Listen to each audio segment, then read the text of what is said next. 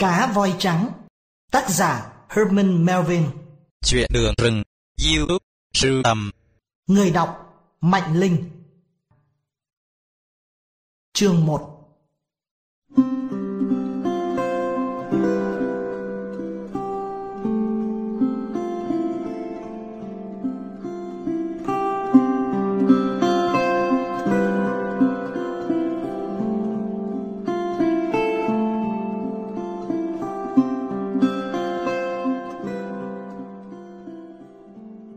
gọi tôi là Ishmael. Mấy năm về trước, không cần xác định chính xác, tôi nghĩ tôi phải đi biển. Tôi có rất ít hoặc không có tiền trong ví, và đặc biệt không có gì giữ tôi ở lại trên bờ. Đây là cách tôi lên dây cót tinh thần. Khi nào tôi cảm thấy tinh thần xuống quá thấp, tôi lại nghĩ đến việc nã súng vào mình. Tôi biết đã đến lúc tôi phải ra đi. Có cái gì từ biển mặt nước mênh mông đã lôi kéo con người đến với nó như là thanh nam châm vậy. Nơi đây, cuộc sống sâu thẳm nhất và kỳ bí nhất.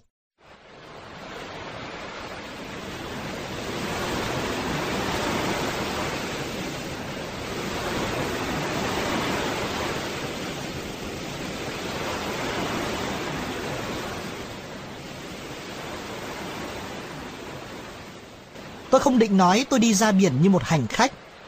Vì đi như một hành khách thì bạn phải có ví đựng tiền. Vì cái ví chỉ là một miếng rẻ rách, ngoại trừ bạn phải có cái gì trong đó. Ngoài ra, hành khách hay say sóng. Đêm họ không ngủ và không vui đùa với nhau. Không đâu, khi tôi đi ra biển, tôi đi như một thủy thủ thuần túy. Người ta phải trả tiền cho tôi bởi những việc làm của tôi. Trên thế giới có sự khác nhau giữa trả và được trả. Ngoài ra, tôi thích toàn bộ các hoạt động và không khí trong lành của bong tàu. Nhưng tôi không thể nói tại sao tôi giấu trong đầu mình việc tôi thích đi trên con tàu săn cá voi. Tôi cho rằng cá voi tự nó có những quyền năng kỳ bí. Con quái vật đó gợi dậy mọi trí tò mò của tôi. Sau cùng, chính là những đại dương hoang dại, xa xôi với những đợt sóng khổng lồ cuốn hút tôi. Những điều đó không cuốn hút người khác. Nhưng đối với tôi, tôi thích đi vào những vùng biển bị ngăn cấm và đổ bộ lên những bờ biển hoang dã. Tôi định đến bến Nantucket, nhưng bị kẹt ở New Bedford. Suốt cả đêm. Rồi một ngày và một đêm nữa. Tôi thọc tay vào túi và móc ra mấy đồng tiền bằng bạc. Ishmael, mi có đi đâu? Tôi tự nhủ. Mi có quyết định ở lại đêm, mi phải hỏi rõ tiền nong, không được vung tay quá chán. Tôi đi theo những con đường ảm đạm dẫn tôi ra bờ biển. Nơi đây chắc chẳng nghi ngờ gì, có những quán trọ, nếu như không niềm nở nhất thì cũng là nơi rẻ nhất. Quả vậy, tôi đã đến quán trọ Sputer Spooter. Quán là một ngôi nhà kỳ lạ, một bên mái nghiêng thấp xuống, trồng thiểu não. Chính bên hướng này, gió thổi rất mạnh và có những vết nứt trên tường. Nhưng giờ đây đã quá trễ, không thể thay đổi ý định. Vào quán Spooter giống như vào chiếc tàu cũ nát ngột ngạt.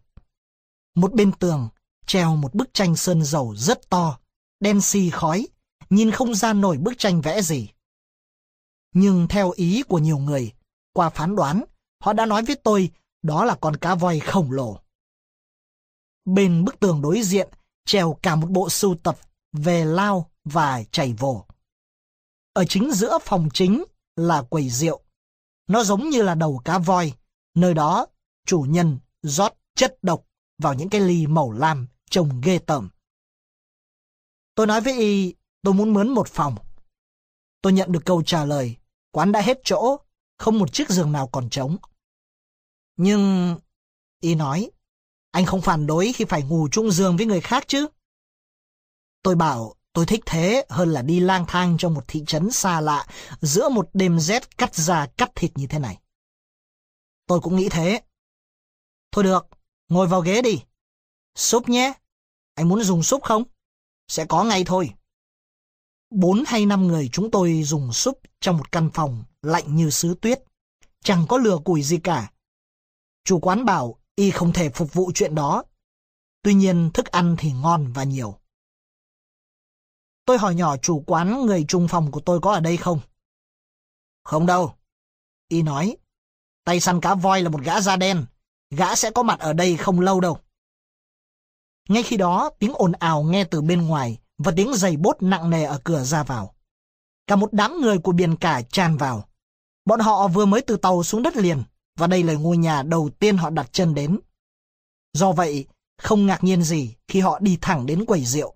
Họ trồm trồm lên quầy rượu, họ uống, họ chửi thề inh ỏi. Tuy nhiên tôi thấy có một người đứng cách xa họ.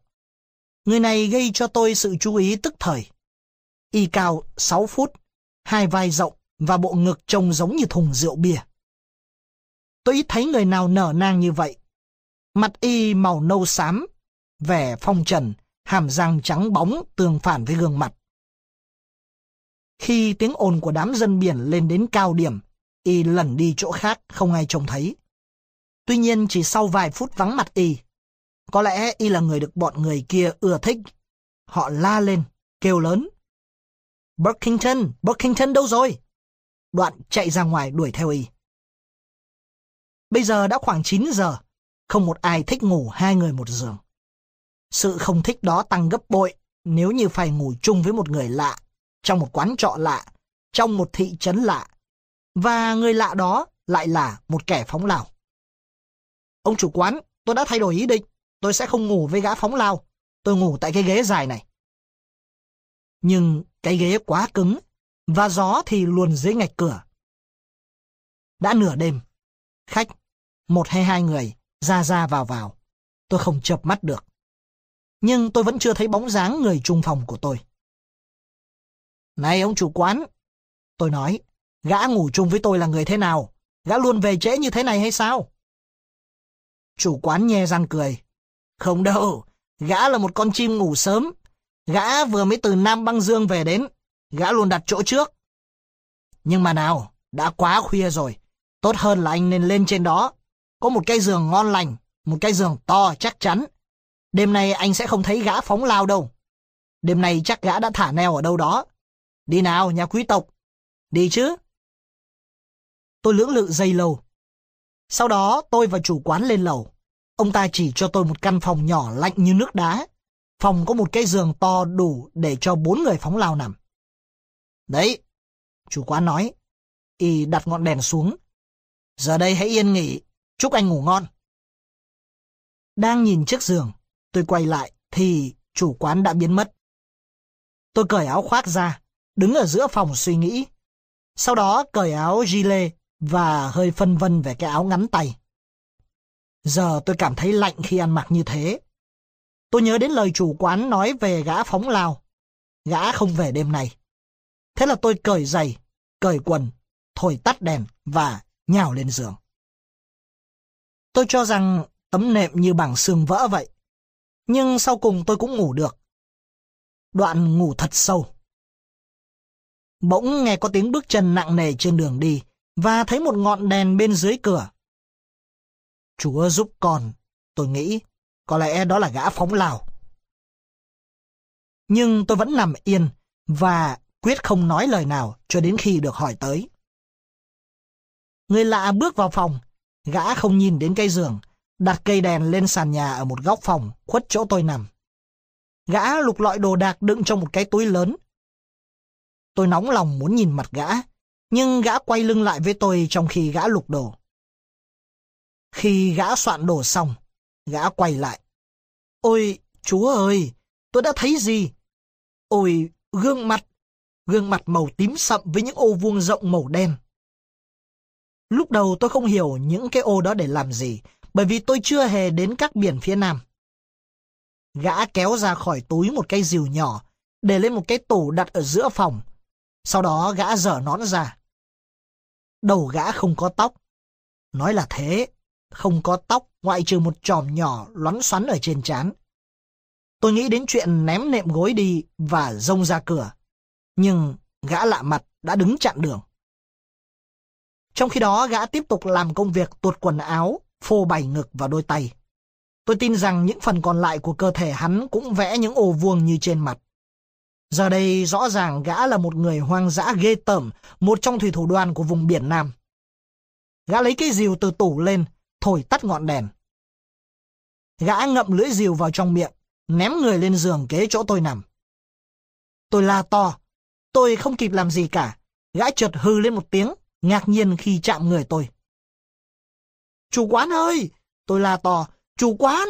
Chúa ơi, thiên thần ơi, cứu tôi! Nói đi, nói ta nghe ngươi là ai, hoặc ta giết ngươi. Gã hoang dại gào lên, tay vung vẩy cây rìu. Cảm ơn Chúa, ngay lúc đó chủ quán bước vào phòng, tay y cầm đèn. Tôi vội nhảy ra khỏi giường chạy lại chỗ chủ quán. Đừng sợ, chủ quán cười. Khuy khách nhìn này, người này ngủ chung với anh, anh hiểu không? Tôi hiểu rõ rồi. Gã cầu nhau ngồi dậy. Anh vào nằm đi. Gã nói thêm, gã cầm chiếc rìu chỉ chỉ về chỗ tôi, sau đó ném quần áo qua một bên. Gã làm điều đó với sự tử tế và độ lượng thật sự. Tôi tự nhủ. Con người này có tính cách giống như mình. Gã có nhiều lý do để sợ mình, cũng như mình đã sợ gã. Ông chủ quán, tôi nói, ông nói với y để chiếc rìu ở đây và tôi sẽ lên giường. Khuy khách làm ngay theo lời chủ quán và một lần nữa lễ độ nhường cho tôi bước lên giường. Gã lăn qua như muốn nói. Tôi không động đến một sợi lông chân của anh đâu. Chúc ngủ ngon ông chủ quán. Tôi nói, ông có thể đi ra. Tôi xoay mình, chưa bao giờ tôi ngủ ngon như vậy.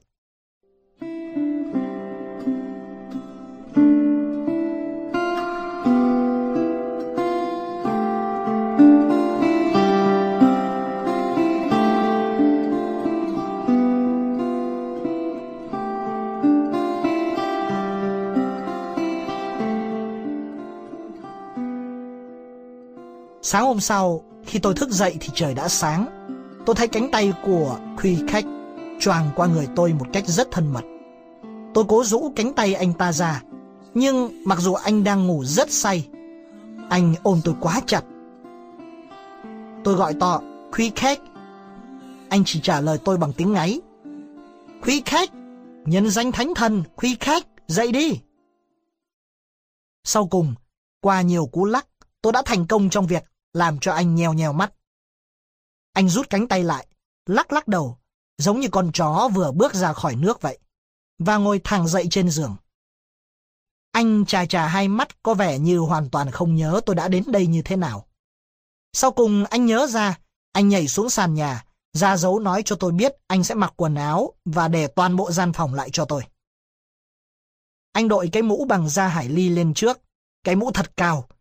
Sau đó vẫn chưa mặc quần, anh đi tìm đôi bốt. Tại sao anh làm thế? Tôi không thể hiểu nổi. Nhưng con người hoang dã đó bò xuống dưới giường với đôi bốt cầm ở tay, mũ vẫn đội trên đầu. Không có màn che ở cửa sổ, do vậy căn phòng của ngôi nhà đối diện nhìn sang thấy thông thống, vì thế tôi năn nỉ anh mặc quần vào. Anh nghe tôi, sau đó anh đi rửa mặt. Tôi theo dõi để xem anh để dao cạo ở đâu. Anh đến góc phòng bên cạnh giường, lấy cây lao lên và cạo dầu với cây lao. Sau này tôi ít ngạc nhiên về điều đó khi tôi biết đầu mũi lao được làm bằng loại thép tốt như thế nào. Khi tôi xuống dưới nhà để ăn điểm tâm, phòng ăn đã đầy người. Mọi người, ngoại trừ khuy khách, đều uống cà phê và ăn bánh mì nóng. Còn khuy khách thì không ăn gì trừ món bò bíp tết nướng hơi chín trên đầu mũi lao.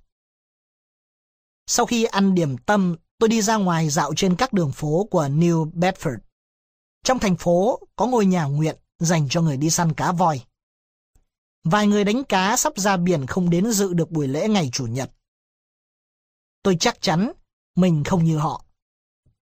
Bầu trời từ trong sáng, lạnh, đã chuyển sang rông tố.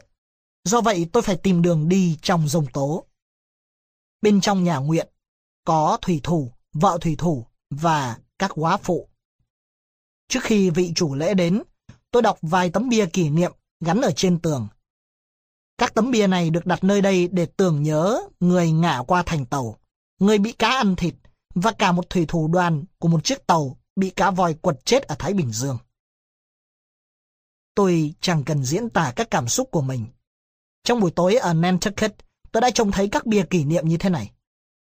Ishmael, tôi tự nói, số phận của mày cũng sẽ như thế. Tôi ngồi không được lâu thì vị chủ lễ đến và leo lên bục giảng.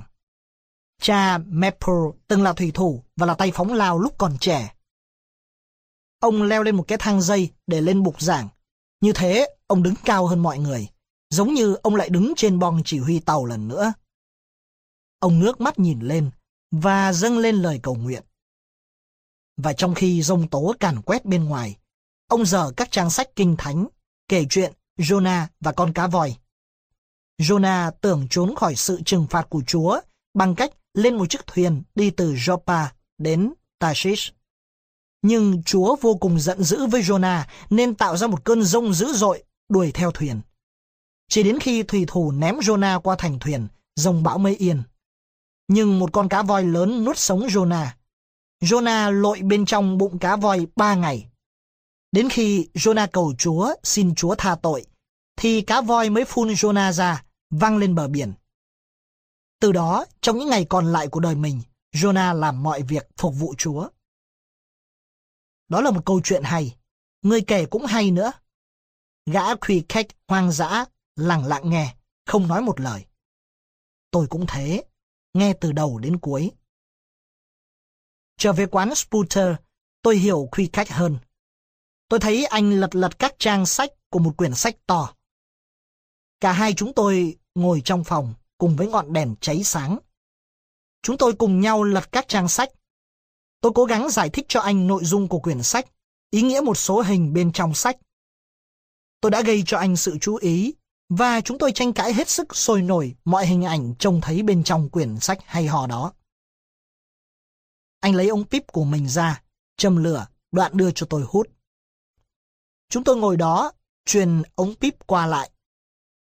Nếu như trước đây đã có điều gì nghi ngờ giữa chúng tôi, thì giờ đây đã không còn nữa.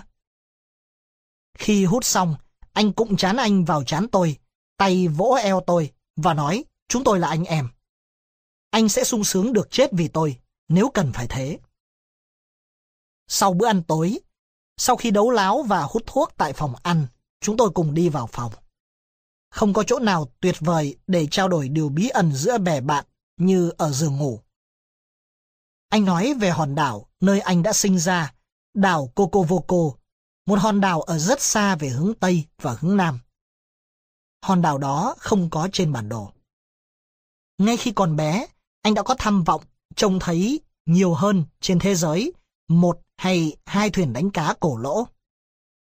Cha anh là vị lãnh đạo tối cao, một ông vua. Chú anh là chủ tế tối cao. Có dòng máu vương giả bên trong mạch máu của anh và anh sẽ là một ông vua vào một ngày nào đó. Nhưng anh có một nguyện vọng sâu xa là học ở những người thiên chúa giáo, nghệ thuật làm cho người dân của anh sống hạnh phúc hơn so với hiện tại. Và hơn nữa, sống tốt đẹp hơn so với hiện tại. Do vậy, anh nhảy lên một chiếc tàu đánh cá voi và học nghề đánh cá voi. Nhưng tha nồi, việc thực hành với những người đánh cá voi cho anh thấy rằng ngay cả những người thiên chúa cũng khốn khổ, xấu xa. Tuy nhiên, anh vẫn sống giữa những người thiên chúa, ăn mặc quần áo và cố nói tiếng nói của họ.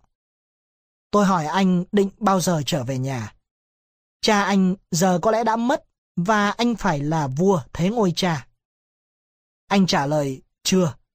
Cuộc sống của những người thiên chúa không phù hợp với việc làm vua. Một khi anh cảm thấy sẵn sàng, anh sẽ trở về. Anh phải là người phóng lao của bốn bể trước đã. Tôi hỏi anh mục tiêu trước mắt của anh là gì? Anh trả lời lại là đi biển. Tôi bảo với anh là tôi định đi săn cá voi.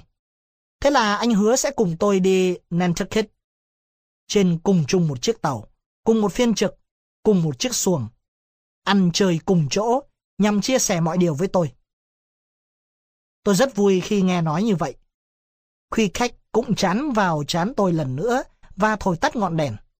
Chúng tôi lăn người qua hai bên và ngay sau đó ngủ ngon lành. Sáng hôm sau, ngày thứ hai, tôi thanh toán hóa đơn của tôi và của bạn tôi bằng tiền của bạn tôi.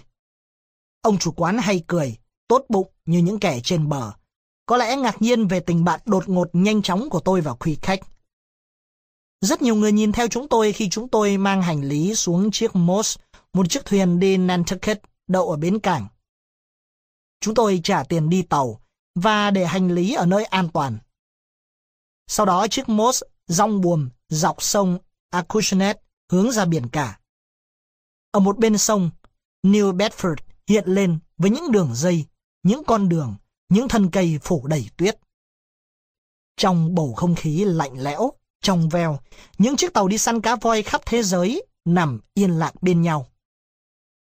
Một chuyến đi chấm dứt, lại khởi đầu chuyến thứ hai. Sau chuyến thứ hai là chuyến thứ ba, mãi mãi và mãi mãi.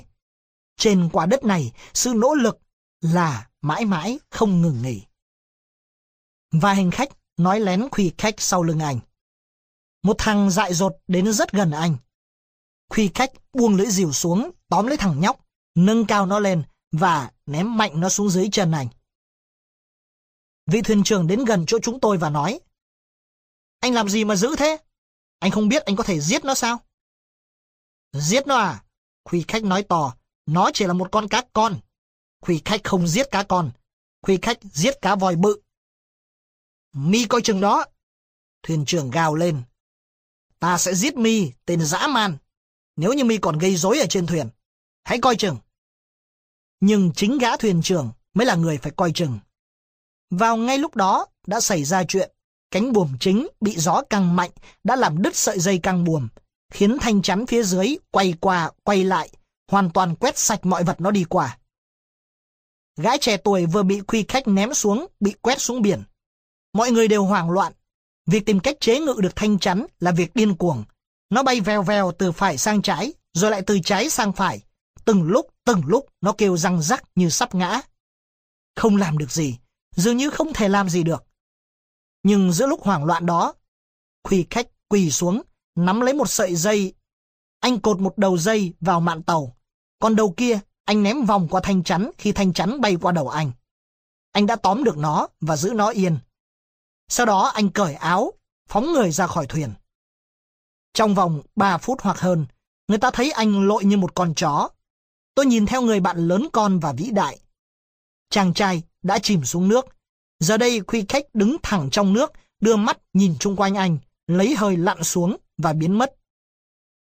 Vài phút sau, anh trồi lên. Một tay anh giơ lên, còn tay kia lôi một cơ thể cứng đờ. Thuyền cứu hộ đã vớt họ lên. Gái trẻ tuổi khốn khổ được cứu sống. Mọi người hoan hô Khuy Khách. Viên thuyền trưởng bày tỏ lời xin lỗi. Điều mà Khuy Khách cần là nước sạch. Cần nước sạch để tẩy muối ra khỏi người. Sau đó anh mặc quần áo khô, hút thuốc và cúi xuống làm công việc đổ gỗ của anh như nói. Chẳng có gì mà, chuyện nhỏ thôi. Không có chuyện gì đáng nói xảy ra trong chuyến đi nữa. Do vậy chúng tôi đã đến Nantucket an toàn. Trời đã khá tối khi chiếc Moss bé nhỏ bỏ neo. Tôi và khuy Khách lên bờ. Chúng tôi sẽ không có chuyện gì làm ngày hôm nay ngoại trừ một bữa ăn và một cây giường. Chủ quán Spooter đã gửi gắm chúng tôi với một người bà con làm chủ quán Tripods. Do vậy chúng tôi đã đi tìm và trọ tại quán đó. Quy Khách không phải là người thiên chúa. Chúa trời của anh là một người da đen tên gọi Yojo. Tôi đã nghe anh thầm thì gọi Yojo trong đêm đầu tiên ở quán Spooter. Giờ đây lúc ở trên giường của quán Tripods, chúng tôi lên kế hoạch cho tương lai. Anh bảo anh cần xin ý kiến của Yojo về tàu săn cá voi. Yojo bảo anh hai ba lần rằng tôi, Ishmael, là người chắc chắn chọn được chiếc tàu mà Yojo đã chọn, và đó là chiếc tàu phù hợp với chúng tôi, cho cả hai chúng tôi. Kế hoạch của Quy Khách, hay đúng hơn là của Jojo là một kế hoạch mà tôi chẳng thích tí nào. Tôi muốn khuy Khách dùng trí phán đoán hay ho của anh để chọn chiếc tàu phù hợp với chúng tôi. Nhưng ý của tôi không được anh chấp nhận, do vậy tôi không có cách nào khác hơn là đồng ý với kế hoạch của anh. Sáng hôm sau, tôi ra đi, bỏ khuy Khách ở lại với chúa Jojo của anh trong phòng ngủ. Tôi tìm hiểu biết được có ba chiếc tàu sắp rời cảng, đi chuyến đi 3 năm. Chiếc Devon Dam, chiếc Tidbit và chiếc Pequot. Tên của hai chiếc tàu đầu tôi không hiểu rõ ý nghĩa. Riêng Pequot là tên của một bộ tộc nổi tiếng vùng Massachusetts. Tôi nhìn chiếc Devon Dam, từ đó nhìn qua chiếc Tidbit, sau cùng lên tàu Pequot, ngắm nhìn nó một lúc, đoạn quyết định chiếc tàu này là chiếc phù hợp với chúng tôi. Đó là một chiếc tàu cũ, có thể nói là hơi nhỏ. Tôi nhìn lên bong tàu tìm người để đăng ký chuyến đi. Lúc đầu tôi không thấy ai cả, nhưng tôi không thể không trông thấy một chiếc lều kỳ lạ được làm bằng những bộ phận của cá voi. Tôi thấy một người có vẻ như đang bận việc. Y ngồi trên một cái ghế sồi kiểu cũ. Đó là một người đàn ông đứng tuổi, da sạm nắng như hầu hết những người đi biển. Ông có phải là thuyền trưởng tàu Pequot? Tôi bước lại gần cửa lều và hỏi. Giả sử đây là thuyền trưởng tàu Pequot, thế anh muốn gì ở ông ta? Ông ta hỏi. Tôi định xin gia nhập thủy thủ đoàn. Anh có bao giờ đi tàu đánh cá voi chưa? Thưa ông chưa hề ạ. Anh không biết gì về chuyện đánh cá voi phải không? Dạ đúng, nhưng tôi nghĩ tôi sẽ học được nhanh. Tôi đã đi một số chuyến trên tàu buôn và tôi cho rằng khốn kiếp cho cái tàu buôn của anh. Anh đừng nói với tôi về buôn với bán. Nhưng tại sao anh lại muốn đi săn cá voi? Tôi muốn biết điều đó trước khi nghĩ đến yêu cầu của anh. Vâng, thưa ông, tôi muốn biết đánh cá voi là thế nào. Tôi muốn biết thế giới. Muốn biết đi săn cá voi là thế nào à? Anh có gặp thuyền trưởng Ahab chưa? Ai là thuyền trưởng Ahab ạ? À? Thuyền trưởng Ahab là thuyền trưởng chiếc tàu này. Tôi đã lầm, tôi cứ tưởng mình đang nói chuyện với thuyền trưởng. Anh đang nói chuyện với thuyền trưởng Peleg, anh bạn trẻ. Phận sự của tôi là chuẩn bị cho chuyến đi, tuyển chọn thủy thủ đoàn. Tôi có phần hùn trong tàu. Hãy để mắt đến thuyền trưởng Ahab. Anh sẽ thấy ông ấy chỉ có một chân. Chân kia đã bị cá voi táp mất. Thế đấy, giờ anh có còn muốn đi săn cá voi không? Vâng, vẫn còn ạ. Được lắm, anh có muốn sẵn sàng phóng lao vào cổ họng con cá voi còn sống và nhảy tránh đi không? Trả lời đi nhanh lên. Sẵn sàng thưa ông nếu điều đó tuyệt đối cần thiết. Được lắm, anh muốn ra đi để được nhìn khắp thế giới. Có đúng anh nói thế không? Tôi cũng nghĩ thế. Thôi được, anh hãy bước tới trước và nhìn qua phía sau tàu, xong trở lại và báo cho tôi biết anh thấy gì. Tôi làm theo lời chỉ bảo. Nào, giờ hãy báo cáo đi, anh thấy gì nào? Ông Pelec nói khi tôi quay trở lại. Không có gì nhiều. Tôi đáp, chẳng có gì ngoại trừ nước, tôi nghĩ sắp có rồng. Được, vậy thì anh nghĩ gì về việc trông thấy toàn thế giới? Anh có nghĩ khi đi vòng qua mũi hột, anh sẽ thấy nhiều hơn cái đó chăng? Anh không thể không thấy thế giới nơi anh đứng à? Tôi hơi bối rối, nhưng tôi quyết đi săn cá voi. Và chiếc Pequot là chiếc tàu tốt hơn cả. Tôi nói những suy nghĩ của tôi cho ông Pelec nghe. Khi ông thấy tôi đã dứt khoát, ông tỏ ý nhận tôi. Vậy anh có thể ký tờ giao ước ngay. Ông nói thêm, đi theo tôi. Nói xong, ông dẫn tôi xuống cabin dưới bong tàu. Thuyền trưởng Pelec, tôi nói, tôi có một người bạn cũng muốn đi săn cá voi. Ngày mai tôi có thể đưa anh ấy đến không? Anh ta có bao giờ đi đánh cá voi chưa? Anh ta giết được nhiều cá voi đến nỗi đếm không kể xiết thưa thuyền trưởng Pelec. Được, hãy đưa anh ta đến đây. Tôi ký xong giấy tờ và ra đi. Không nghi ngờ gì nữa, tôi đã có một buổi sáng tốt đẹp. Và chiếc Pequot là chiếc tàu mà chúa Yojo đã chọn để đưa tôi và Quickhead đi vòng quanh mũi hòn. Nhưng tôi chợt nhớ là mình chưa gặp thuyền trưởng Ahab. Tôi quay trở lại gặp thuyền trưởng Peleg và hỏi ông thuyền trưởng Ahab nếu muốn tìm thì tìm ở nơi đâu. Tôi không nghĩ anh có thể gặp ông ấy ngay bây giờ. Tôi chẳng rõ ông ấy có vấn đề gì, nhưng ông ta đang ở tại nhà. Ông ta bị bệnh, nhưng chẳng có gì đáng quan tâm đâu. Anh bạn trẻ, ạ ông ấy không muốn luôn gặp tôi, do vậy tôi cho rằng ông không muốn gặp anh. Ông ta là một người kỳ lạ, một số người nghĩ vậy, nhưng là một người tốt bụng. Anh rồi sẽ thích ông ta, một cách vừa phải. Thuyền trưởng Ahab là một người to lớn, vô thần. Tôi hiểu điều đó từ khi ông ta bị mất chân trong chuyến đi vừa rồi. Ông ta đâm ra khó chịu, nhưng rồi mọi việc sẽ qua đi. Chẳng thà ra biển cùng với một thuyền trưởng khó chịu, nhưng giỏi còn hơn là với một thuyền trưởng vui tính nhưng tồi. Thôi, chào anh nhé. Khi tôi ra đi, đầu tôi tràn đầy suy nghĩ. Tôi cảm thấy vừa buồn cho thuyền trưởng Ahab, vừa sợ sợ ông ta. một sự sợ sệt không thể diễn tả nên lời. Tuy nhiên những suy nghĩ lại chuyển sang hướng khác. Do vậy, ngay trong lúc này, Ahab không còn trong đầu óc tôi nữa. Tôi đã để Quy khách giam mình trong phòng tại quán trọ Tripods. Anh bảo đây là ngày thiêng liêng của anh. Anh phải dành mình cho chúa Yojo. Cho đến chiều tối khi tin chắc rằng anh đã hoàn tất mọi việc phải làm, tôi lại lên phòng và gõ cửa. Không có ai trả lời. Tôi cố mở cửa, nhưng phía trong đã đóng chặt. Khuy khách. Tôi gọi nhẹ qua lỗ khóa. Vẫn im lặng. Khuy khách. Tôi đây. Ishmael đây. Sao anh không lên tiếng? Vẫn im lặng như trước. Tôi bắt đầu lo sợ. Tôi cố gắng đẩy cửa nhưng không có kết quả. Tôi chạy đi kiếm bà chủ quán. Lấy cho tôi cái rìu, gọi một bác sĩ khi tôi phá cửa. Nào nào, bà chủ quán hốt hoảng, anh định phá cửa phòng tôi à? Tôi không cho phép đâu. Trông này. Bà ta nói, thọc tay vào túi bên. Đây là chìa khóa phòng, xem này. Bà đưa chìa vào ổ khóa và vặn. Nhưng hỡi ơi, khuy khách đã gài chốt cửa bên trong. Tôi sẽ phá cửa, tôi nói. Bà chủ quán cố ngăn tôi, nhưng tôi giật khỏi tay bà, lấy toàn thân lao vào cánh cửa.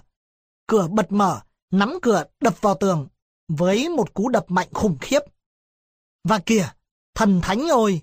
Khuy khách ngồi đó, lạnh tanh, ở chính giữa phòng. Tượng Yojo đặt ngay trên đỉnh đầu. Anh không nhìn đi đâu cả, ngồi im như một pho tượng, không một dấu hiệu nào của sự sống. Khuy khách, tôi nói, tiến lại gần anh hơn. Khuy khách, chuyện gì với anh thế? Nhưng tôi không thể lấy của anh một lời nào. Anh ngồi im như thế. Tôi phỏng đoán đã 8 hoặc 10 giờ mà chẳng ăn gì. Tôi đi xuống nhà ăn tối, lắng nghe chuyện kể của một số thủy thủ vừa vào. Sau đó gần 11 giờ đêm, tôi đi lên để đi ngủ. Tôi gần như tin chắc vào giờ đó, ngày thiêng liêng của khuy khách đã chấm dứt. Nhưng không, anh vẫn ngồi như thế từ lúc tôi đi xuống. Anh không di chuyển lấy một phân nào. Tôi bắt đầu đâm chán. Vì thánh thần khuy khách, anh hãy đứng dậy, đứng dậy và đi ăn cái gì đó. Anh chết đói mất khuy khách ạ. Nhưng không một lời nào đáp lại. Tôi bỏ cuộc, quyết định lên giường và đi ngủ. Nhưng trước khi đi ngủ, tôi choàng cái áo jacket nặng lên người anh, vì đêm nay trời có vẻ trở lạnh. Tôi đắm chìm trong giấc ngủ, trong khi khuy khách vẫn ngồi yên đó, giống như đã bắt vít vào sàn nhà. Sáng hôm sau, khi ánh sáng mặt trời chiếu xuyên qua cửa sổ, anh đứng dậy, tay chân bị tê, các khớp còn đau. Nhưng cái nhìn của anh trông tươi vui. Anh trèo lên chỗ tôi nằm, cũng chán anh vào chán tôi và bảo với tôi rằng ngày thiêng liêng đã qua. Tôi nói với anh, tôi nghĩ đó là một tôn giáo kỳ quặc làm cho con người rất không thoải mái. Quy khách mỉm cười và sau đó ăn điểm tâm ngon lành. Sau bữa ăn tôi đưa anh đến bến cảng để gặp ban lãnh đạo tàu Pecot. Lúc đầu thuyền trưởng Pelec nghi ngờ, ông không thích nhìn thấy một người không phải thiên chúa giáo. Nhưng ông thích nhìn ngọn lao của anh. Chà, anh ta có ngọn lao ngon chưa? Quả là một dụng cụ tuyệt vời. Ông cầm ngọn lao lên. Khổ hốc, mặc kệ tên anh là gì. Anh có khi nào đứng ở đầu thuyền săn cá voi chưa? Anh có bao giờ chiến đấu với một con cá? Không nói một lời, Khuy khách chạy đến một bên tàu. Anh nâng cây lao lên và nói. Thuyền trưởng, ông có thấy không? Giả sử đó là con mắt cá voi. Anh phóng lao về hướng đó và lôi lên giọt hắc ín. Khuy khách vươn mình đứng thẳng và nói. Giả sử đó là mắt cá voi thì nó đã chết rồi. Thuyền trưởng Pelech không để mất thời gian. Ông đặt mấy tờ giao ước trước mặt Khuy khách và chỉ chỗ cho anh đánh dấu. Thế là tôi và Khuy khách trở thành bạn đồng thuyền.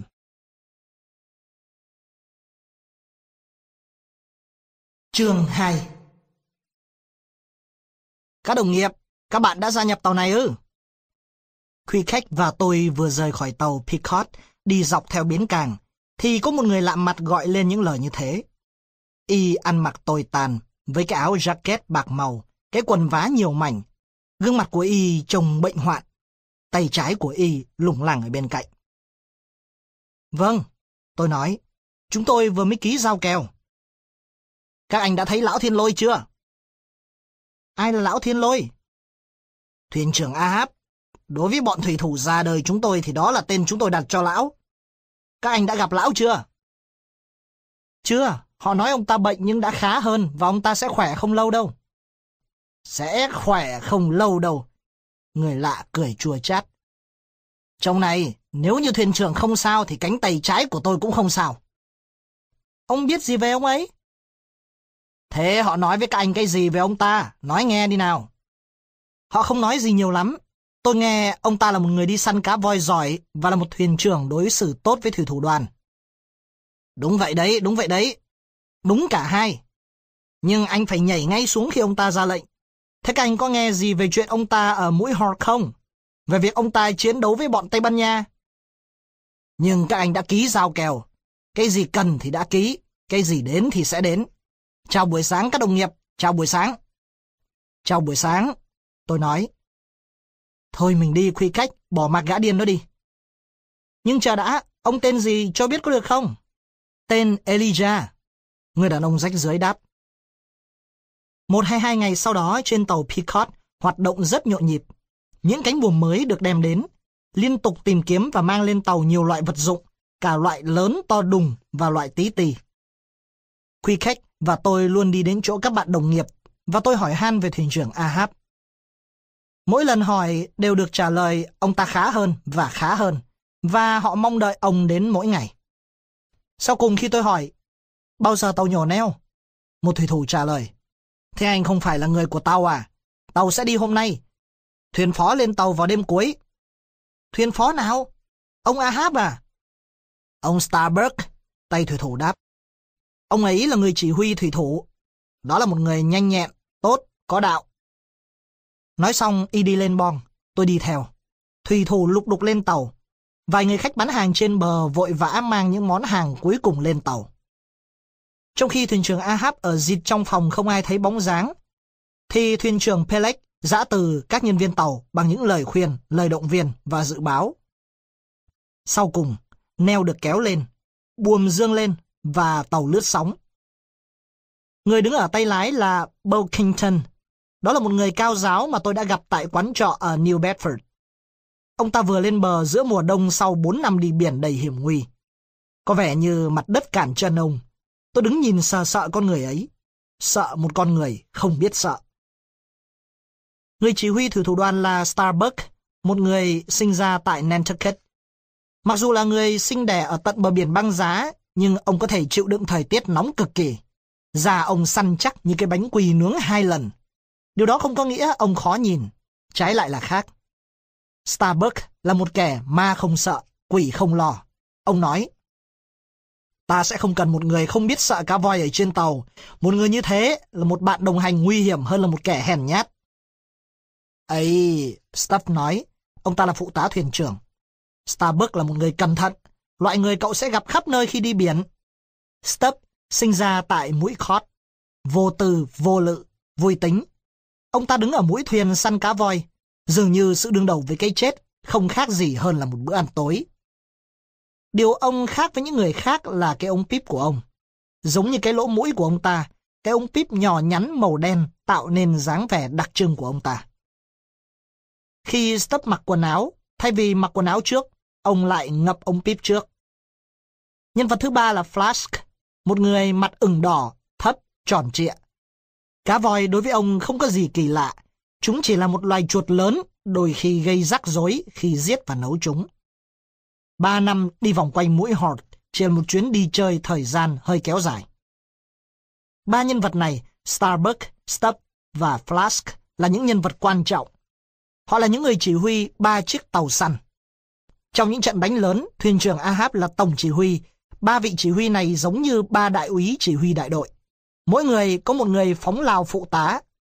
Starbuck chọn Quy Khách làm người phóng lao. Tashtego, người da đỏ chính thống, dân ở Gayhead. Và người thứ ba phóng lao là Dago, một người khổng lồ, da đen như than, có mái tóc như bẩm sư tử. Chỉ có thuyền trưởng Ahab là người tôi chưa được gặp. Vài ngày sau khi rời Nantucket, vẫn không thấy thuyền trưởng Ahab trên bong tàu. Dường như những người đồng hành là người chỉ huy con tàu. Nhưng vào một buổi sáng nọ, khi tàu đi vào vùng vĩ tuyến ấm áp hơn, Lúc tôi đưa mắt nhìn quanh, tôi bỗng dùng mình. Thuyền trưởng Ahab đang đứng trên buồng lái. Không có dấu hiệu gì bệnh hoạn ở nơi ông. Toàn thân to cao của ông giống như pho tượng đồng vững chắc. Nhưng ở ông, một cái sẹo lớn tạo sự chú ý cho mọi người. Một vệt trắng lớn chạy dài từ mái tóc màu xám xuống dọc mặt đến tận cổ và biến mất sau lớp áo quần. Vết sẹo đó có từ khi mới sinh hoặc là một vết thương không ai có thể nói chắc. Bằng một thỏa thuận bất thành văn, không một ai nói về vết sẹo ấy trong suốt cuộc hải hành. Tôi bị xúc động vì cái cách ông ấy đứng. Cái chân bằng xương cá voi nằm trong một cái lỗ ở bong tàu, một tay cầm lấy một sợi dây, ông nhìn thẳng ra biển cả. Ông không nói một lời. Các vị phụ tá của ông cũng không nói gì với ông. Những cử chỉ và hành động của họ cho thấy họ tự đặt mình dưới quyền lực của vị thuyền trưởng. Băng giá và băng sơn lùi lại phía sau. Chiếc Peacock chạy vào vùng thời tiết mùa xuân. Trời trong sáng, ngây ngây mùi nước biển. Thuyền trưởng Ahab vẫn dành phần lớn thời gian ở trong cabin của ông. Về đêm, dưới các vì sao, ông đứng trên bong tàu, đăm chiêu và im lặng. Thường, ông rất giữ ý tứ, nên không đi lên đi xuống, tránh không cho bước chân xương làm mất giấc ngủ của các thủy thủ nằm cách đó hơn 15cm. Một buổi sáng, sau bữa ăn điểm tâm một lúc, Ahab từ cabin bước lên bong. Phần lớn các thuyền trưởng đi lên bong tàu vào giờ đó, giống như các điển chủ, sau bữa ăn, đi dạo vài vòng chung quanh vườn. Vào lúc đó, rõ ràng ông tỏ ra rất đăm chiêu. Ông nhìn đăm đăm phía trước mặt. Bạn gần như có thể cảm thấy suy tưởng của ông thay đổi khi ông quay người hoặc khi ông bước đi. Giờ giấc đã thành cố định. Giờ này Ahab nhốt mình trong cabin. Giờ này ông lên bong, vẫn với cái nhìn đăm đăm như lúc nào. Một hôm, trời gần tối, bỗng ông đến chỗ hãm tàu, nắm lấy sợi dây và ra lệnh cho toàn bộ thủy thủ đến sau đuôi tàu. Thưa ngài, Phó thuyền trưởng nói, ông này ngạc nhiên vì một mệnh lệnh hiếm thấy như thế được đưa ra. Bảo mọi người ra phía sau.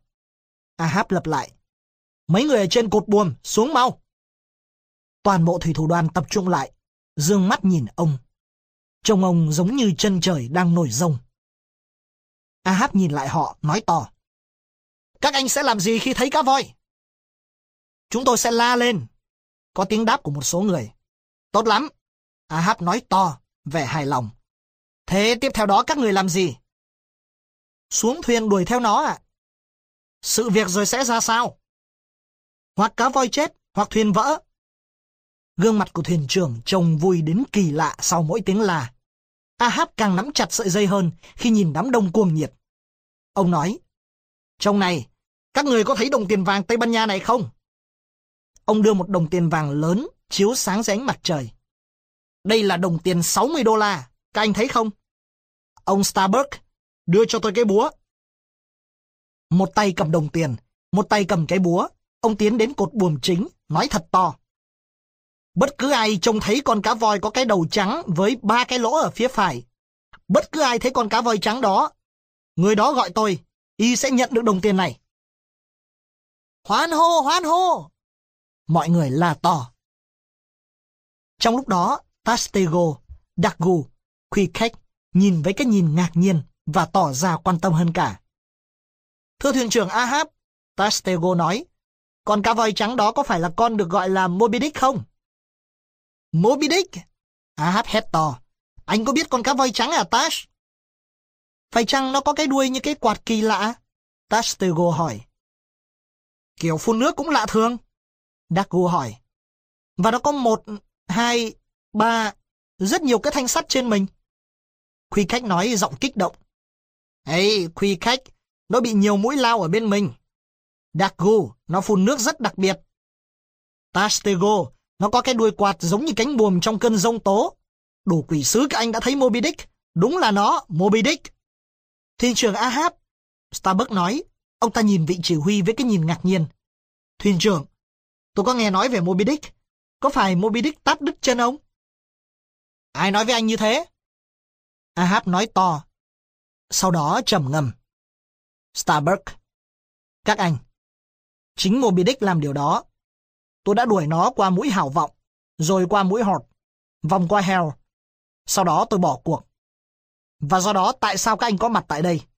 Để săn cho bằng được con cá voi trắng cả hai bên bờ của đất liền và cả mọi nơi trên trái đất cho đến khi nào nó phọt máu đen thì thôi. Các anh cần nói gì không? Không, không. Toàn bộ thủy thủ chạy lại chỗ người thuyền trưởng già đang xúc động. Hãy nhìn kỹ, tìm cho ra cá voi trắng và một mũi lao nhọn cho Moby Dick. Chúa sẽ phù hộ cho các anh. Ông nói, nửa như khóc, nửa như la. Chúa phù hộ cho các bạn. Mỗi người hãy uống một ly rượu đầy. Nhưng này ông Starbuck, sao mặt ông lại dài thượt ra thế? Ông không đi săn cá voi sao? Ông không tham gia cuộc đi săn Moby Dick sao? Tôi sẽ đi săn Moby Dick nếu như đó là chuyện làm ăn. Tôi đi đây là để săn cá voi chứ không phải vì sự trả thù của vị chỉ huy. Trả thù một con thú hung tợn. Thật điên khủng. Điều đó không mang lại tiền tại chợ Nantucket. Chợ Nantucket à? À, tiền bạc không là gì cả. Đừng nói với tôi chuyện điên khùng. Tôi sẽ chiến đấu với mặt trời nếu như mặt trời phỉ báng tôi. Điều mà tôi làm có hợp lý không à? Một người đàn ông muốn chiến đấu, hãy cho ý chiến đấu. Hãy nhìn đám người kia, phải chăng không có một ai hoặc tất cả họ cùng với Ahab này cùng chiến đấu với con cá voi? Ông có thể đứng đơn độc không? Tôi đòi hỏi điều gì? Hãy suy nghĩ đi. Ấy chỉ là giúp chiến đấu chống con cá voi. Đó không phải là một chuyện gì lớn lao đối với Starbuck. Từ cuộc đi săn khốn khổ này, lẽ nào ngọn lao tốt nhất ra đi từ Nantucket lại trở về không hay sao? Nếu giờ đây ông chống lại tôi, sẽ có bạo loạn đấy. Chúa phù hộ cho tôi, cho tất cả mọi người. Starbuck lầm thầm. Hãy xây tua bình rượu. Ahab la lên. Uống vì chuyến đi săn. Uống đi và truyền qua người lân cận. Ahab truyền bình rượu đầy qua người thủy thủ gần nhất. Ngày này uống xong lại truyền cho người thứ ba, cho đến người cuối cùng. Khi bình rượu đã cạn, Ahab lệnh cho người cần vội châm đầy. Vòng tua lại tiếp tục. Tiếp tục nào các đồng nghiệp, hãy xếp các mũi lao ra trước mặt tôi.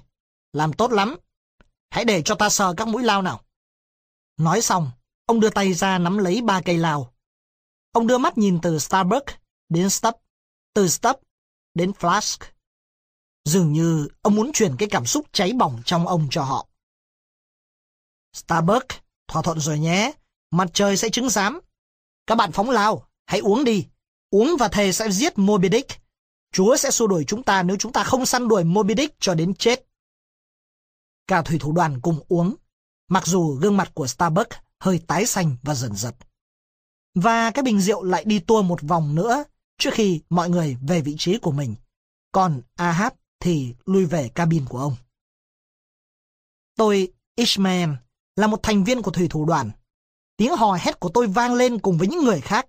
Tôi đã thốt ra lời thề nguyện trả thù, những lời thề được xem như là tai họa của Ahab, cũng như là của tôi. Thời gian qua, cá voi trắng đã đi lại qua những vùng biển mà người đi săn những con cá voi khác đã đi. Nhưng không một ai biết sự có mặt của nó. Chỉ có một ít người trông thấy nó và số lượng người biết nó và chiến đấu với nó thật là ít. Tin tức về cá voi trắng không được loan truyền nhanh bởi vì vùng nước săn cá voi rộng mênh mông và thời gian đi săn thì quá dài ngày. Người đi săn cá voi chỉ gặp nhau 3 hoặc 5 năm một lần để trao đổi tin tức. Nhưng khi gặp nhau, họ thường nói về một con cá voi có kích thước quá khổ, vô cùng hung tợn được gọi là Moby Dick. Nói đến Moby Dick là nói đến mọi điều khủng khiếp, chết chóc. Mặc dù ít biết chi tiết về nó, những người kể thường phóng đại chuyện y biết. Do đó, sự sợ hãi Moby Dick, con cá voi nổi tiếng hơn tất cả, càng tăng lên. Quả thật, đôi khi rất khó thuyết phục người đi săn cá voi đích thực, đi săn và chĩa mũi lao vào con cá voi trắng, bởi vì họ quá sợ nó. Một nguyên nhân nữa của sự sợ hãi là người đi biển thề thốt rằng họ đã trông thấy Moby Dick trong khắp năm đại dương. Họ đã bắt gặp nó ở hai vĩ tuyến, hai đầu cực cùng trong một thời điểm. Một lý do khác nữa là nó bất tử. Cả một rừng lao cắm trên mình nó, nó vẫn lội đi mà không sao cả. Không chỉ kích thước bất thường của Moby Dick phân biệt với các con cá voi khác, cái đầu trắng như tuyết và cái bướu cao màu trắng của nó cũng khác biệt với các con khác. Còn sự hung tợn của nó nữa. Chẳng hạn, nó lội trước mắt những người hăng hái đuổi theo nó, tấn công nó. Bỗng nhiên, nó quay vòng lại, lặn xuống dưới thuyền họ, đập nát thuyền họ hoặc đưa họ trở về tàu. Cách xử sự của Moby Dick dường như chứng tỏ nó là một sinh vật có trí thông minh. Do vậy chẳng có gì ngạc nhiên khi thuyền trưởng Ahab quyết giết Moby Dick. Cũng không có gì ngạc nhiên khi nó táp một chân ông. Ông càng muốn giết nó hơn. Đối với thuyền trưởng Ahab, Moby Dick đại diện cho mọi sự ác độc của thế giới. Mọi sự thù hận, mọi sự giận dữ của ông đều đổ lên đầu Moby Dick. Ông đi chuyến này với một và chỉ với một mục đích là giết cho bằng được Moby Dick. Trong ông nung nấu một sự trả thù siêu nhiên, cuồng bạo không thể hóa giải được.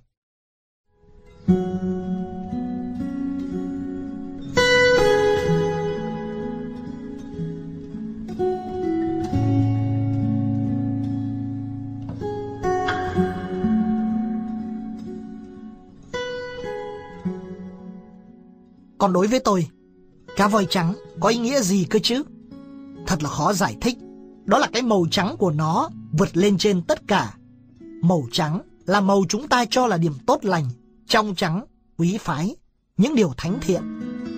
Tuy nhiên, đó cũng là màu gây sợ hãi.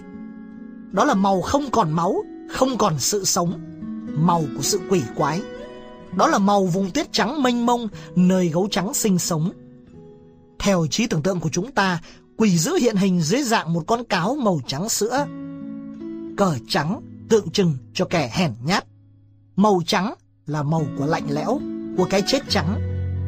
Chúng ta phủ lên cơ thể người chết bằng tấm vải trắng, sạch sẽ và lạnh lẽo. Đó không là màu dành cho sự sống, dành cho con người có máu nóng.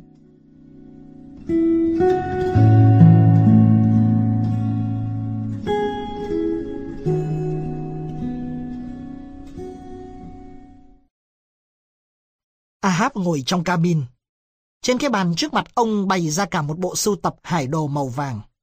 Trên những hải đồ này, các thời điểm và địa điểm cá voi bị phát hiện hoặc bị đánh bắt đều được đánh dấu. Gần như mỗi đêm, ông đều lôi những tấm hải đồ này ra khỏi cái tủ có khóa của mình. Ahab làm tất cả mọi điều mà ông có thể làm để đảm bảo hơn công việc của ông. Đối với một con người không biết gì về cá voi, có vẻ như đó là một cố gắng vô vọng nhằm tìm kiếm một con vật trong các đại dương của cả thế giới. Nhưng đối với Ahab thì không. Ông hiểu biết thủy triều và con nước. Ông có thể khám phá thức ăn của cá voi di chuyển về nơi nào. Ông có thể hiểu được các dấu đánh trên hải đồ về các mùa săn cá voi ở các vị tuyến khác nhau. Như những người thợ săn thường nói, cá voi lội theo quán tính. Chúng di chuyển theo dòng nước biển với một độ chính xác cao hơn bất cứ chuyến tàu nào đi theo hải trình của mình. Do vậy, vào những thời khắc đặc biệt, người ta có thể trông thấy cá voi trên đường đi của chúng với một độ tin cậy cao. Vậy Ahab có thể tin là ông sẽ nhận ra con cá voi đặc biệt mà ông cố công tìm kiếm trong vô số con cá voi mà ông sẽ gặp chăng? Có thể, nếu như ông không nhận lầm cái đầu trắng như tuyết và cái lưng màu trắng của nó. Ông còn trông thấy nó trong những giấc mơ lúc đêm về kia mà. Bản thân tôi đã ba lần chứng kiến cá voi bị trúng lao vẫn có thể hoàn toàn trốn thoát. Sau đó, cách khoảng một thời gian, thời gian ba năm, con cá voi ấy lại bị trúng lao và bị giết do chính con người trước kia đã đâm nó. Người ta nhận ra nhờ cái vết sẫm to lớn bên dưới con mắt mà người ta đã trông thấy ba năm về trước. Moby Dick không chỉ là con cá voi nổi tiếng, nó cũng không chỉ là con cá được nói đến nhiều. Nó được nói đến vì sức mạnh kinh hồn khôn ngoan trong việc làm vỡ hay đánh chìm một chiếc tàu lớn. Năm 1820, chiếc tàu Essex do thuyền trưởng Pollard chỉ huy đang đi trên Ấn Độ Dương. Một ngày nọ, tàu thấy cá voi phun, bèn hạ thuyền xuống đuổi theo bảy cá voi. Nhiều con cá voi đã bị thương. Bỗng nhiên, một con cá voi thật khổng lồ vượt qua đoàn thuyền, đâm thẳng vào chiếc tàu. Nó cũng đầu vào thành tàu. Thành tàu vỡ và chỉ trong chưa đầy 10 phút, chiếc tàu lật nghiêng và chìm xuống. Nhiều chuyện tương tự như thế đã xảy ra mà tôi có thể kể ra để chứng minh chuyện xảy đến cho tàu Picot không phải là duy nhất. Thuyền trưởng Ahab đã xác định mục tiêu chính và riêng tư cho chuyến đi này của tàu Picot. Nhưng ông biết ông cũng cần đi săn các con cá voi khác. Thủy thủ đoàn của ông cần đi săn Moby Dick vì thích như thế nhưng họ cũng cần có thức ăn và tiền bỏ túi, hoặc hy vọng có tiền. Do vậy, ông thường bảo người đứng gác trên cột buồm chính trong mắt nhìn cho rõ. Sự chăm chú theo dõi đó không phải mất nhiều thời gian mà không cho kết quả. Chính Tastego đã thét to, toàn thân y nghiêng ra trước, tay chỉ chỉ cho trò. Nó phun nước kìa! Kìa, kìa nó phun nước đấy! Đâu, đâu? Trước tàu phía bên phải, khoảng hai dặm hơn, cả một đàn cá voi. Cần vụ, nhanh lên! Ahab la lên, mấy giờ, mấy giờ rồi? Tay cần vụ nhìn đồng hồ và báo cho Ahab biết chính xác từng phút một. Các thủy thủ trên cột buồm chính tuột xuống, những cần cầu vươn ra, ba chiếc thuyền đong đưa trên biển giống như ba cái giỏ bên bờ đá cao. Đúng ngày thời điểm quan trọng đó, Ahab đang đứng giữa năm người Tây Ấn da vàng. Trong khi đám thủy thủ nhìn những người lạ đó, Ahab hét to, vang cả bong tàu. Hạ thuyền xuống, các anh có nghe không? Ta bảo hạ cái kia kìa. Giọng ông hét vang như sấm. Mặc dù ngạc nhiên, nhưng đám thủy thủ làm theo răm rắp. Ahab và đám người lạ xuống chiếc thuyền thứ tư. Chiếc thuyền chúng tôi cho là chiếc thuyền dự phòng. Bốn chiếc thuyền từ chiếc tàu tỏa ra, mặc dù người của ba chiếc thuyền kia vẫn đưa mắt nhìn đám người da vàng trên chiếc thuyền thứ tư. Stubb gọi Starbuck. Ông nghĩ sao về có bọn da vàng kia? Bằng cách nào đó họ đã lên tàu trước khi tàu nhổ neo. Starbuck đáp lại. Một việc làm đáng buồn anh Stubb ạ. Tôi cũng nghĩ thế. Stubb nói. Còn cá voi trắng đang nằm bên dưới đó. Thôi được. Không cách gì giúp được nữa. Những người lạ trèo rất nhanh, khiến thuyền của Ahab vượt lên trên ba chiếc kia, nên ông không nghe những lời trao đổi của các viên phụ tá. Các thủy thủ đứng ở đầu tàu nhìn theo họ, tìm dấu vết của cá voi. Chẳng thấy gì cả, ngoại trừ sự xáo động nhỏ của mặt nước trắng xanh. Những chiếc thuyền giờ đã đi xa hơn. Buồm giờ đã căng lên, gió đã nổi và thuyền lướt đi. Nước bị gió lùa và thuyền lướt tới bập bềnh dữ dội hơn, trong khi đó mây phủ đen dần trên mặt biển. Chúng tôi đi vào một màn sương mù rộng, không còn thấy chiếc tàu hoặc chiếc thuyền nào nữa. Các bạn, đây là lúc giết cá trước khi cơn rông tới. Starbuck nói, sóng nữa kia rồi, đúng vậy. Khuy khách, tay cầm cây lao, đứng thẳng dậy. Kìa kìa, lưng nó đó, phóng đi, phóng đi. Starbuck nói nhỏ. Một tiếng vút thoát ra khỏi thuyền. Đó là mũi lao của Khuy khách. Sau đó là một cú đẩy vô hình ở phía sau thuyền, trong khi mũi thuyền đụng vào một cái gì đó. Cánh buồm rơi xuống, một cột nước vọt lên ở gần bên, một cái gì đó quậy mạnh dưới đáy thuyền giống như động đất. Cả đám chúng tôi văng lên, bị ném vào vùng nước trắng xóa sôi sục của cơn rông. Rông tố, cá voi, mũi lao hòa lẫn vào nhau. Còn cá voi bị chúng lao đã trốn thoát. Chiếc thuyền mặc dù bị ngập nước, nhưng vẫn không sao. Chúng tôi lội chung quanh thuyền, nhặt các mái chèo nổi lành bềnh. Gió rít lên, cơn rông gầm thét, kêu tanh tách chung quanh chúng tôi như lửa cháy. Chúng tôi gọi các chiếc thuyền khác, nhưng vô hiệu. Và trong bóng tối của đêm đen, con tàu không thấy đâu cả.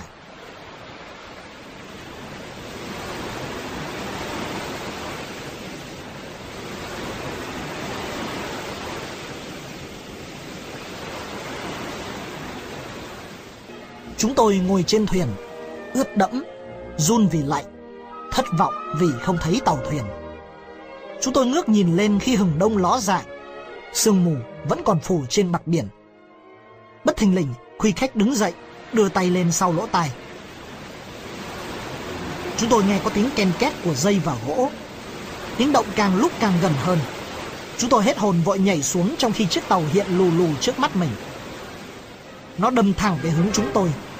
Bập bình trên sóng nước. Chúng tôi thấy chiếc thuyền của chúng tôi bị đầu tàu lướt qua. Cả thân tàu đè lên nó. Rồi không thấy gì nữa, cho đến khi nó xuất hiện phía sau tàu. Chúng tôi vội bơi lại thuyền. Sau cùng chúng tôi được vớt lên, được đưa an toàn lên bong tàu. Những chiếc thuyền khác đã rời khỏi đàn cá voi trước khi cơn rông tới, nên đã trở về tàu đúng lúc. Tàu đã không bỏ rơi chúng tôi. Nó sẽ không dương buồm cho đến khi có dấu hiệu chúng tôi đã chết chìm. Một mái chèo hay một cây lào.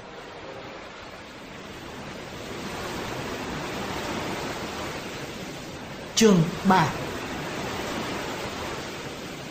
Một người đi săn cá voi có thể hỏi một viên thuyền trưởng hoặc bỏ tàu, hoặc ở lại chỉ huy cuộc săn bắt.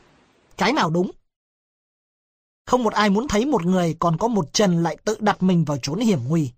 Nhưng hầu hết mọi người đều cho rằng ông Ahab đang chuẩn bị kỹ lưỡng cho chuyến đi săn Moby Dick. Những ngày, những tuần lễ trôi qua, tàu Pequot đã đi qua bốn vùng săn bắt cá. Phía nam Saint Helena, một đêm trăng sáng, một tia nước trắng bạc vọt lên ngay phía trước mũi tàu.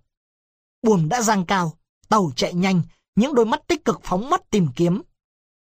Nhưng suốt cả đêm đó không còn ai thấy tia nước bạc ấy nữa. Mỗi thủy thủ đều thề thốt là mình đã trông thấy một lần, nhưng không ai thấy có lần thứ hai. Chúng tôi gần như quên chuyện đó, cho đến vài ngày sau, trong lúc tàu nghỉ chạy, người ta lại trông thấy. Mọi người lại trông thấy nó. Nhưng khi buồm căng lên, một lần nữa nó lại biến mất như chẳng bao giờ có cả. Điều đó xảy ra từ đêm này đến đêm khác, cho đến lúc mọi người không ai quan tâm đến nữa. Hiển nhiên, có rất nhiều người khi trông thấy nước phun lên ở nơi nào đó, lúc nào đó, đều tin đó là Moby Dick. Nhưng khi chúng tôi quay về hướng đông, những ngọn gió từ mũi đất gào rít chung quanh chúng tôi, chúng tôi bị nhồi lên, dập xuống trong cơn biển động.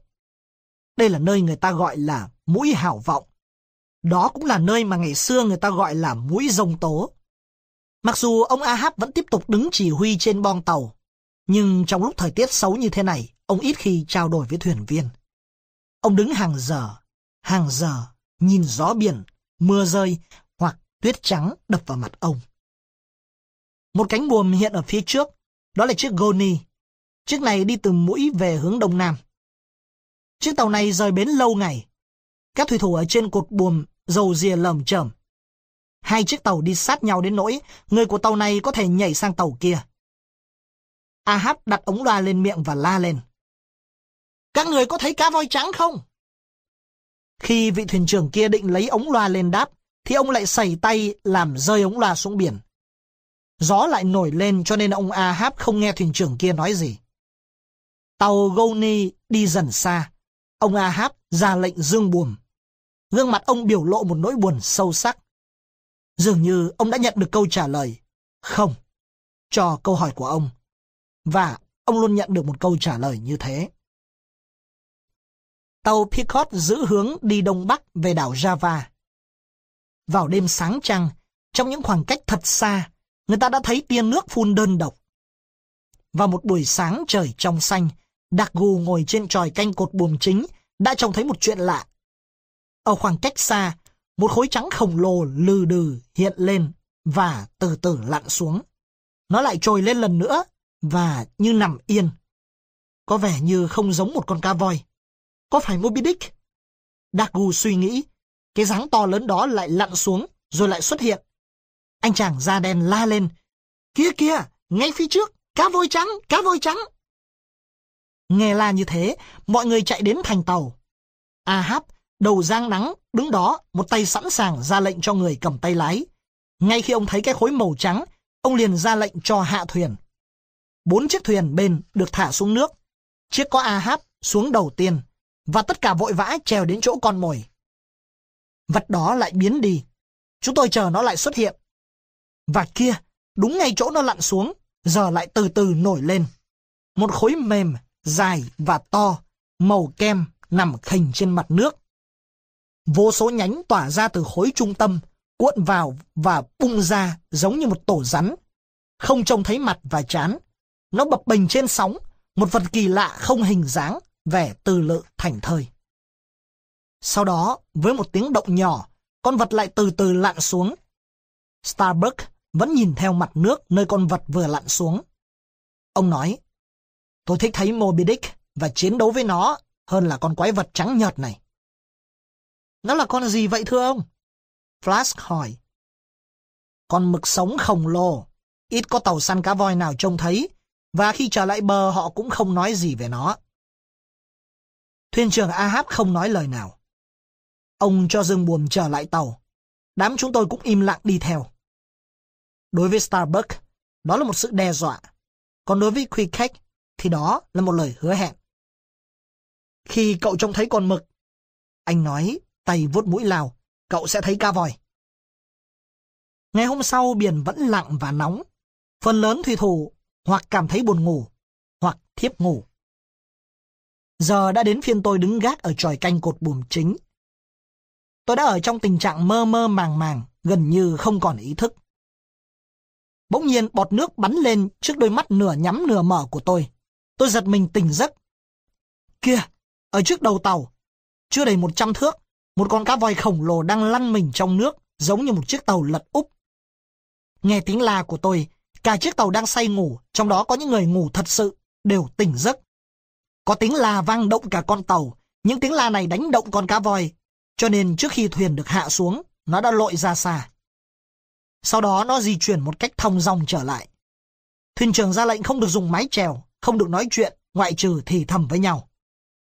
Trong lúc thuyền chúng tôi lướt đi, con cá cất cao đuôi dài khoảng 13 mét lên trời, đoạn lặn xuống giống như một cái tháp đổ sụp. Chiếc thuyền của Stubb đến gần chỗ con cá voi nổi lên nhất. Giờ đây rõ ràng con cá biết có người đuổi theo nó. Nó lội nhanh hơn, đầu nó cất cao hơn mặt nước để lướt nhanh hơn. Stubb hít một hơi thuốc, đoạn la to thúc hối thủy thủ của anh. Họ đẩy nhanh máy trèo. Sau đó là tiếng la. Tastego, đứng lên, phóng lao đi. Tiếng lao réo lên, sợi dây bị kéo nhanh, cọ vào nhau, bốc khói. Nhúng nước sợi dây, nhúng nước sợi dây. Stubb la lên, thủy thủ cầm treo gần nhất giờ lấy mũ, nhấn xuống nước, múc nước đổ lên sợi dây nóng bỏng. Chiếc thuyền giờ chạy như bay qua vùng nước nổi sóng. Kéo sát thuyền vào, kéo sát thuyền vào. Stubb la to với người ngồi ở đầu thuyền. Cá vẫn kéo thuyền chạy băng băng, nhưng khoảng cách giữa cá và thuyền thu ngắn dần. Đến lúc thuyền đến sát bên con cá, Stubb lấy giáo đâm lia đâm lịa vào con cá. Máu đỏ phun ra từ mọi phía của con thú giống như những dòng suối đổ xuống từ đỉnh đồi. Con cá đang dần dần mất sức. Kéo nó lên! Kéo nó lên! Stubb la lên. Và chiếc thuyền cặp dọc theo chiều dài con cá. Stubb trồm ra trước đầu thuyền, đâm cây giáo nhọn và dài vào mình con cá, đoạn ngoáy ngoáy như tìm vật gì trong đó. Nói đúng ra, anh đang tìm cuộc sống sâu thẳm bên trong của con cá. Con cá vùng vẫy lần cuối. Nó lăn mình qua. Thay vì là nước phun, thì giờ là tia máu đỏ bắn mạnh lên trời. Nó lăn trở lại, máu bên mình nó nhuộm đỏ vùng biển. Nó đã chết, ông Stubb. Daku nói. Con cá voi bị giết ở một khoảng cách khá xa tàu Pequot. Biển lặng, ba chiếc thuyền hợp sức kéo nó về tàu Pequot. Chúng tôi 18 người với 36 cánh tay và 180 ngón tay ngón chân từ giờ này qua giờ nọ kéo con cá về tàu. Bóng tối xuống dần, nhưng nhờ ba ngọn đèn lờ mờ treo trên tàu Peacock đã dẫn đường cho chúng tôi đi. Khi chúng tôi đến gần tàu, Ahab ra những mệnh lệnh thường nhật để giữ gìn cá qua đêm. Những sợi dây xích nặng được kéo dọc theo bong tàu. Con cá bị treo đầu ở sau đuôi tàu, còn đuôi nằm ở đầu tàu. Trong bóng đen của đêm tối, tàu và cá gắn liền với nhau, trông giống như hai con bò to trên đồng cỏ. Một con nằm, một con đứng. Giờ đây, Ahab đã trở về cabin. Ông đã tham gia vào việc đuổi bắt. Giờ đây, con vật đã chết. Nó không phải là Moby Dick. Ông không còn quan tâm đến nữa. Còn Stubb thì lại rất vui, rất kích động. Đó là con cá voi của anh ta. Starbucks sẽ giao cho anh ta toàn quyền xử lý. Một lý do khác khiến Stubb kích động là vì anh thích thịt cá voi. Một miếng thịt xào, một miếng thịt xào trước khi tớ đi ngủ. Dagu, ra bên thành tàu, cắt cho tớ một miếng. Đến nửa đêm, thịt đã làm xong. Hai ngọn đèn bằng mỡ cá voi được đốt lên. Stubb đứng trên bong tàu ăn thịt cá. Không chỉ một mình Stubb ăn tối đêm nay, còn có cả ngàn con cá mập bầu quanh con cá voi chết táp lấy thịt nó. Vài người ngủ trên giường bên dưới giật mình bởi những tiếng đập vào thành tàu của đuôi cá mập, cách họ chỉ có vài cm. Sáng chủ nhật sau đó, mỗi thủy thủ đều trở thành đồ tể. starbuck và Stubb tay cầm cái sẻng được thòng dây xuống. Họ dùng sẻng khoét một cái lỗ trên mình cá voi, cho cái móc vào đó để có thể kéo cá voi lên tàu.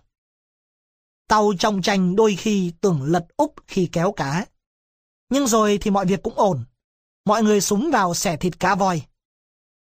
Riêng với quý khách, nhiệm vụ của anh là cắt đầu cá. Đầu cá voi là nơi có giá trị cao nhất. Ở đầu cá có cái túi chứa dầu cá thuộc loại quý nhất. Cái túi này thường chứa khoảng mười mấy ngàn lít dầu cá voi.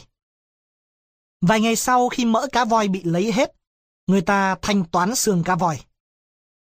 Thường thì xương cá voi được dùng để làm các vật dụng thời trang như gậy trống, cán dù hay cán roi ngựa. Ngày hôm đó, qua ống nhòm người ta trông thấy một chiếc tàu đánh cá voi khác. Tàu Peacock gửi tín hiệu và nhận được tín hiệu đáp lại. Chiếc tàu đó mang tên Jerobim thuộc cảng Nantucket. Chiếc Jerobim lại gần và thả một chiếc thuyền xuống. Ông Magen, thuyền trưởng của tàu, không lên tàu Peacock vì trên tàu ông đang có dịch bệnh và ông không muốn lây sang tàu Peacock.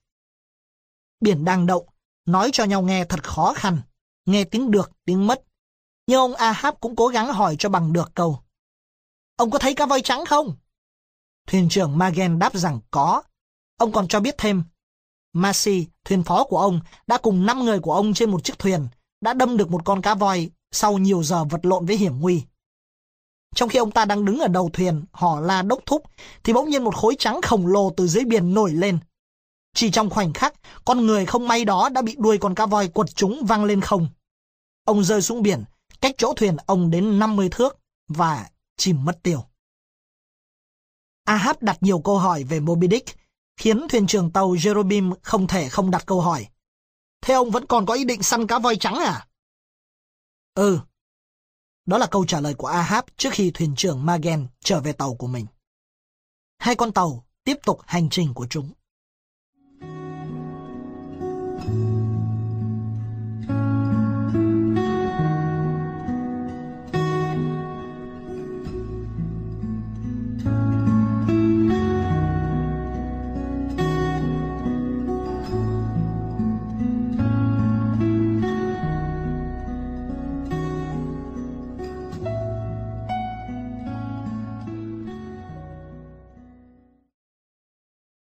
Chương 4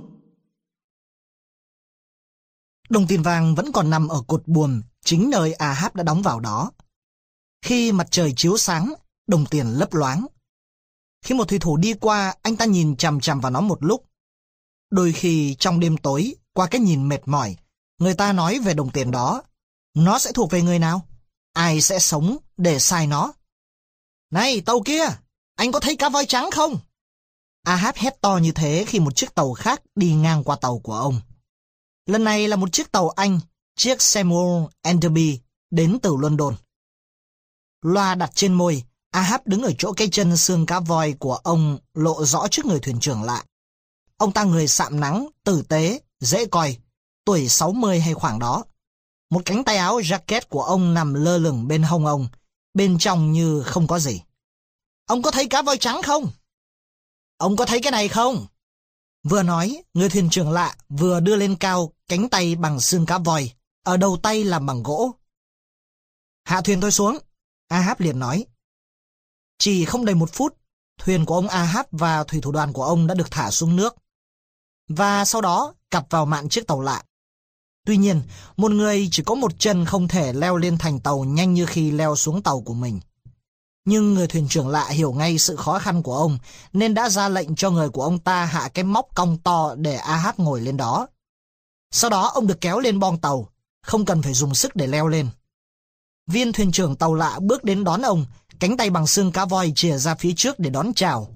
AH đưa cái chân giả ra và nói, Này, chúng ta hãy dùng xương chào nhau. Nhưng nào, ông gặp cá voi trắng ở đâu? Bao lâu rồi? Cá voi trắng à? Người Anh nói, Ông dùng cánh tay xương chỉ về hướng đông. Tôi gặp nó ở đó, mùa rồi tại xích đạo. Và nó đã lấy cánh tay ông? Ahab hỏi. Đúng, ít ra thì đó cũng là nguyên nhân. Chân ông cũng thế à? Hãy kể cho tôi nghe, chuyện ấy thế nào? Ahab lại hỏi. Đây là lần đầu tiên tôi đưa tàu đến vùng xích đạo, người Anh kể. Lúc đó tôi không biết gì về cá voi trắng. Một ngày nọ tôi hạ thuyền xuống để săn bắt một đàn bốn hay năm con cá voi gì đó. Chiếc thuyền của tôi bị một con trong bọn chúng kéo đi. Nó đúng là một con ngựa gánh xiếc, nó chạy vòng vòng. Bỗng từ dưới mặt biển nổi lên một con cá khổng lồ với cái đầu và cái lưng trắng như sữa, da nó nhăn nhèo. Chính nó, chính nó! Ông Á háp la lên. Các mũi lao ghim lờm chởm gần vây bên phải nó. Đấy đấy, các mũi lao của tôi. Ông Ahab xúc động la lên. Tiếp tục đi. Cho tôi thở với chứ. Người anh vui tính nói. Nào, con cá voi cụ khổng lồ đó, với cái lưng và cái đầu trắng, xông vào giữa đàn cá, điên cuồng táp lấy sợi dây lao của tôi. Đúng rồi, nó muốn cắn đứt dây để giải thoát cho con cá kia. Kiểu cũ của nó đấy mà, tôi biết trò đó. Đúng như vậy đấy, người chỉ huy cụt tay nói tiếp. Bằng cách nào đó sợi dây lao quấn quanh răng nó nhưng chúng tôi không biết. Do vậy khi chúng tôi kéo sợi dây lên, chúng tôi đụng phải lưng nó thay vì đụng phải con cá kia. Con cá nhỏ đã chạy thoát. Mọi việc xảy ra như thế. Một con cá vĩ đại cao thượng làm sao? Một con cá vĩ đại nhất, cao thượng nhất mà tôi đã thấy trong suốt cả cuộc đời tôi. Tôi quyết phải bắt được nó mặc dù nó có vẻ rất đang cuồng nộ. Tôi chụp lấy cây lao và ném vào con cá voi khổng lồ già nua ấy. Nhưng chúa ơi, vào lúc ấy tôi bị tối tăm mặt mũi, bọt nước bắn vào mặt tôi, cái đuôi cá quẫy lên cao như một cái tháp. Ngay khi tôi chụp lấy cây lao thứ hai, vừa ném ra thì cái đuôi đập xuống, đập đứt chiếc thuyền tôi ra làm hai. Tất cả chúng tôi đều tìm cách thoát thân. Để tránh những cú đập khủng khiếp của nó, tôi nắm lấy cán lao đang găm vào mình nó, và trong một lúc bám vào đấy giống như con cá con bú sữa mẹ. Nhưng nước biển cuồn cuộn đánh văng tôi ra, và cũng ngay lúc đó con cá lặn nhanh như chớp. Cái mũi nhọn của cây lao đáng huyền rủa thứ hai vướng tôi ngay đây. Ông ta lấy tay vỗ vào bên dưới vai. Đúng vậy, nó vướng vào tôi, ở nơi đây. Và lúc đó tôi nghĩ nó đang kéo tôi xuống dưới địa ngục. Sau đó bất thình lình, cảm ơn Chúa lòng lành, mũi nhọn sẽ toạc dọc theo da thịt, dọc theo suốt cả cánh tay tôi, đến gần cổ tay, và như thế tôi nổi lên được. Và vị quý tộc này sẽ kể cho ông nghe phần sau, đó là bác sĩ Bunger, phẫu thuật viên của tàu. Ông Bunger, ông kể tiếp phần sau đi. Bác sĩ Bunger lễ phép nghiêng mình chào. Đây là một vết thương tồi tệ, trùng khủng khiếp. Vị bác sĩ mở đầu. Tôi đã làm hết sức mình nhưng vô hiệu. Tôi điều trị cho ông ấy suốt buổi tối nhưng vết thương càng lúc càng tệ hơn. Thưa ông, sự thật đó là một vết thương toát rộng, tồi tệ mà người giải phẫu chưa từng thấy. Dài hơn 60cm. Tôi đã đo thử chiều dài. Chỉ trong thời gian ngắn, nó đã trở nên đen thui. Tôi biết không cứu chữa được, đành phải cắt đi. Nhưng tôi không đủ sức để cắt cánh tay đó. Điều đó lại trái với luật pháp. Chính ông thuyền trưởng tự làm, không phải tôi. Ông ra lệnh cho anh thợ mộc làm đấy. Còn con cá voi trắng thì ra sao rồi? Ahab hỏi lớn, sự kiên nhẫn của ông đã đến chỗ tột cùng. À, vị thuyền trưởng một tay nói. Chúng tôi không trông thấy nó nữa trong một thời gian. Một thời gian sau đó tôi có nghe nói đến Moby Dick và biết rằng chính nó đã dở cái trò đó với tôi. Thế ông có gặp lại nó lần nào nữa không? Có, hai lần. Ông không tặng thêm cho nó mũi lao nào nữa à? Tôi không muốn thử.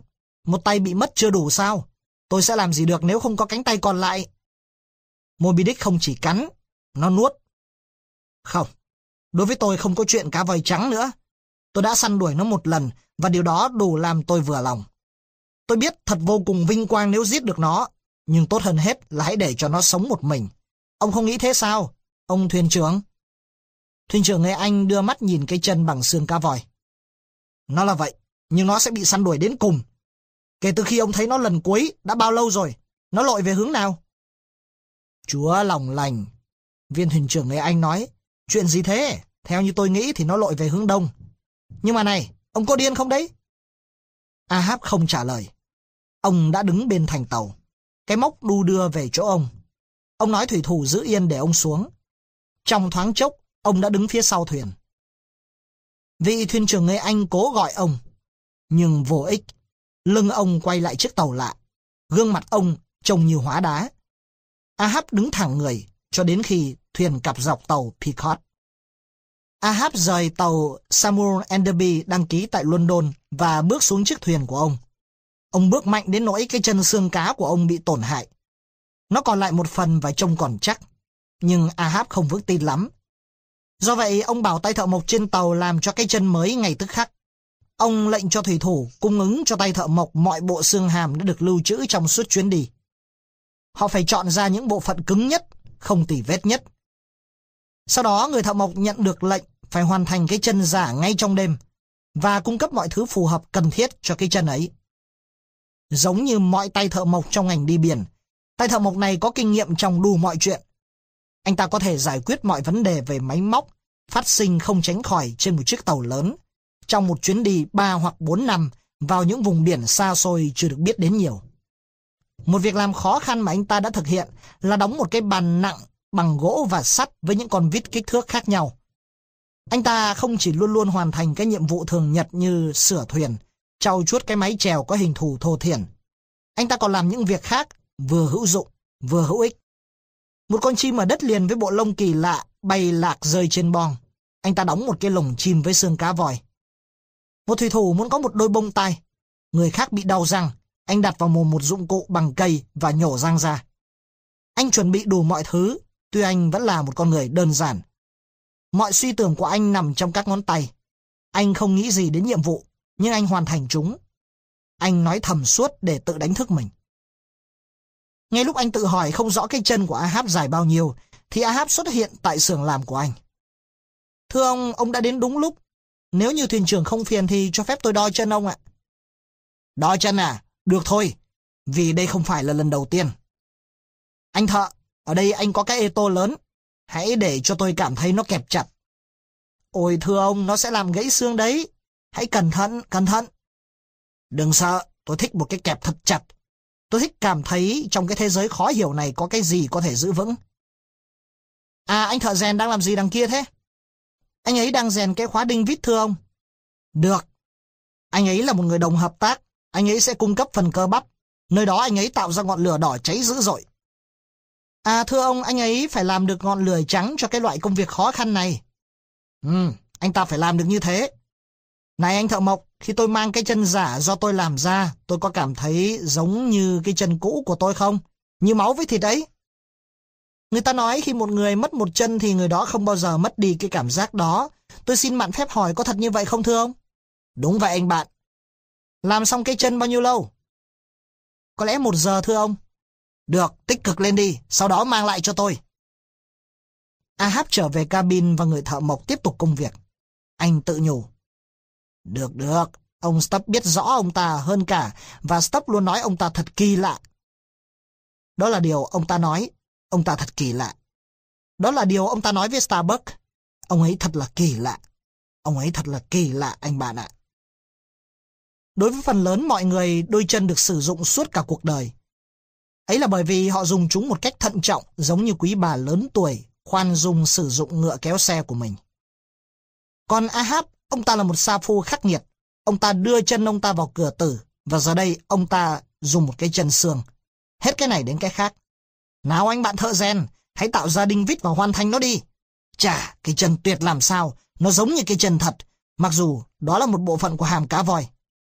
Ông ấy đứng trên cái chân đó vào ngày mai và ra lệnh. Nhưng khi có việc xảy ra, chính Starbuck, quả vậy, lại ra lệnh cho thuyền trưởng. Như thường lệ, sáng hôm sau thủy thủ đoàn bơm nước ra khỏi tàu. Bỗng người ta phát hiện có dầu trộn lẫn trong nước. Có lỗ thùng trong các thùng dầu cá. Vậy là có vấn đề. Starbuck vội đi xuống cabin để báo chuyện không hay. Bấy giờ từ hướng Tây Nam, tàu Picot đang đi gần quần đảo Bashi. Giữa quần đảo ấy có một lối ra đi từ Trung Quốc và Thái Bình Dương.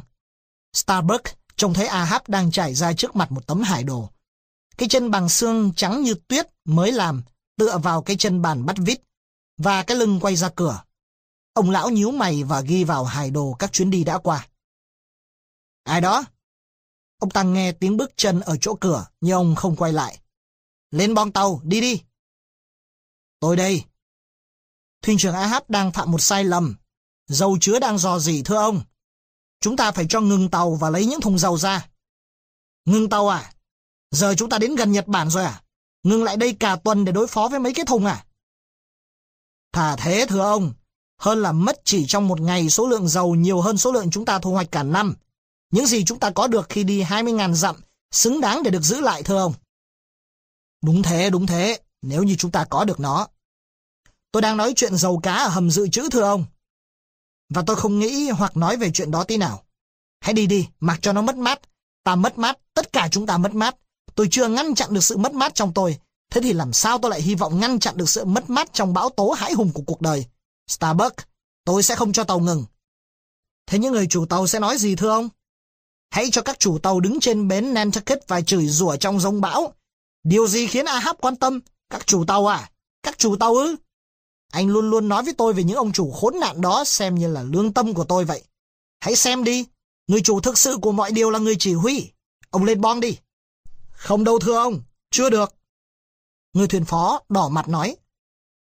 Ông giang ra xa hơn bên trong cabin. Sự liều lĩnh của ông vừa tỏ ra nể trọng, vừa thận trọng. Tôi van ông. Tôi liều nói ra điều này. Hãy nghe tôi. Tại sao chúng ta không hiểu biết nhau hơn như trong công việc mà chúng ta đã cùng nhau thực hiện thuyền trưởng Ahab? Ahab nắm lấy cây súng đã nạp đạn và chĩa về phía Starbuck. Ông tuyên bố, có một vị thần, ông ấy là chúa tể trên mặt đất, và một vị thuyền trưởng là chúa tể của tàu Pequot. Lên bom đi! Đôi mắt của Starbuck ngời lên xem như ông đã bị bắn, nhưng ông đã làm chủ được cảm xúc. Ông lặng lẽ đứng dậy, và khi ông rời cabin, ông dừng lại một chút và nói, tôi không đòi hỏi ông phải biết gì đến Starbuck. Nếu tôi nói điều này, ắt hẳn ông sẽ cười. Hãy để cho Ahab hiểu biết Ahab. Hãy tự hiểu mình đi, ông lão. Starbuck đi khỏi cabin, để mặc Ahab tự lầm bầm. Ông ta định tỏ ra can đảm nhưng lại không chống đối. Một sự can đảm cẩn trọng. Nhưng ông ta nói gì nhỉ? Ahab hiểu biết Ahab. Ý nghĩa gì trong đó? Ông ta đi tới đi lui trong cabin nhỏ, đôi mày sắt đá cau lại đầy vẻ suy tư. Nhưng giờ đây, chán ông giãn ra, ông đặt khẩu súng vào chỗ cũ và đi lên bong. Ông là một người bạn tốt ông Starbuck. Ông ta nói với người đồng nghiệp bằng giọng nói nhỏ nhẹ. Sau đó ông lên giọng nói to với thủy thủ đoàn. Cuốn buồm lại, buồm trước và buồm sau. Đưa những thùng dầu lên, làm rỗng hầm tàu. Có lẽ thật vô ích để tìm ra lý do tại sao ông à háp hành động như vậy. Đó có thể là một chút trung thực trong ông. Dù gì đi nữa thì lệnh của ông cũng được thực hiện và các thùng dầu cá được mang lên. Các thùng dầu trong hầm dự trữ thấy không sao, vậy thì việc dò dỉ phải nằm ở dưới sâu hơn. Thời tiết êm, do vậy họ dò tìm bên dưới sâu hơn, sâu hơn, để kiểm tra những chiếc thùng nằm sát đáy tàu. Lại nhiều thùng được đưa lên và khó mà tìm được chỗ trên boong tàu chật cứng. Cũng may là bão tố không đến viếng chiếc tàu trên nặng dưới nhẹ này. Và lúc đó do làm việc quá mệt nhọc bên dưới nên anh bạn thân mến khốn khổ của tôi, Khuy Khách, bị bệnh cảm. Sau vài ngày đau, anh nằm lại trên võng, sắp chết đến nơi. Trong mấy ngày lặng lẽ trôi qua này, anh biến đổi nhiều. Ít có cái gì còn lại ngoại trừ gương mặt anh với những ô vuông kỳ lạ trên da. Toàn thân anh gầy rộc, đôi má anh nhô cao. Tuy nhiên đôi mắt anh trông dường như to hơn, to hơn nữa. Một nỗi sợ hãi không tên xâm chiếm lấy tôi khi tôi ngồi bên cạnh anh bạn tàn tạ của mình. Điều gì thật sự kỳ lạ và đáng sợ bên trong con người, khó mà nói nên lời, hoặc viết thành trang sách. Chỉ có người về từ cõi chết mới có thể diễn tả điều gì diễn ra lúc gần cái chết. Không có người Hy Lạp đang sắp chết nào có những ý nghĩ cao cả và thiêng liêng hơn những ý tưởng mà tôi nhìn thấy đang hiển hiện trên gương mặt của khi khách, khi anh nằm trên võng. Sóng biển dập dờn như đu đưa anh trong khoảng thời gian còn lại. Mỗi người trong thủy thủ đoàn đều không khước từ điều gì với anh. Về phần khuy khách, trong trường hợp của mình, anh yêu cầu một đặc ân kỳ lạ. Anh nói lúc anh ở Nantucket, anh đã trông thấy mấy chiếc xuồng nhỏ làm bằng gỗ màu sậm, trông giống như thứ gỗ có nhiều ở trên đảo quê hương anh. Anh hỏi thăm và biết được mọi người đi săn cá voi ở Nantucket khi chết đều được đặt vào những chiếc xuồng màu sẫm đó. Điều đó làm anh thích, nó không giống với tục lệ của dòng giống anh. Anh không thích cái chuyện bị bó mình trong chiếc võng theo như tục lệ của dân biển và bị ném xuống biển cho cá mập ăn giống như người ta ném xác. Không đâu, anh muốn mình có một chiếc xuồng giống như chiếc xuồng ở Nantucket. Bấy giờ, khi cái yêu cầu kỳ lạ của anh được đưa ra, anh thợ mộc liền được lệnh làm theo yêu cầu của quý khách. Có vài tấm ván cũ màu sẫm ở trên tàu và người ta được lệnh dùng chúng. Ngay khi được lệnh, tay thợ mộc đi ra phía trước để đo khuy khách cho chính xác. Sau đó, anh ta đi đến ghế mộc, đánh dấu lên trên gỗ, tập trung các dụng cụ và bắt đầu làm việc. Khi chiếc đinh cuối cùng được đóng xuống cái nắp tròn bào láng và đậy vào khít khao, anh ta vác hòm lên vai và đi tới chỗ khuy khách để xem đã đến lúc dùng hay chưa. Mọi người trên bong chuyển cái hòm đi chỗ khác, nhưng khuy khách làm cho mọi người hết hồn khi bảo phải đem hòm lại cho anh ngay. Nghiêng mình qua khỏi võng, khuy khách nhìn rất lâu rất kỹ cái hòm. Sau đó anh đòi đưa cho anh cây lao. Anh rút phần cán bằng cây ra, còn phần mũi anh đặt vào hòm, cùng với vài cái bánh quỳ, một chai nước mát và một mảnh buồm cuốn lại dùng làm gối. Khuy khách yêu cầu đưa anh vào chiếc giường cuối cùng của anh để xem giường có tiện nghi không. Anh nằm trong đó không động đậy trong vài phút. Sau đó anh nhờ người đến chỗ túi đồ của anh và lấy ra tượng vị chúa Yojo của anh. Anh khoanh tay trước ngực, đặt chúa Yojo giữa hai tay và bảo đóng nắp hòm lại. Làm như thế đấy. Anh lẩm bẩm và sau cùng anh ra dấu nhờ đưa anh trở về võng. Rõ ràng anh đã làm mọi điều để chuẩn bị cho cái chết. Anh đã nhận thấy cái hòm dành cho anh rất vừa vặn. Khuy khách bỗng nhiên thấy khỏe hơn.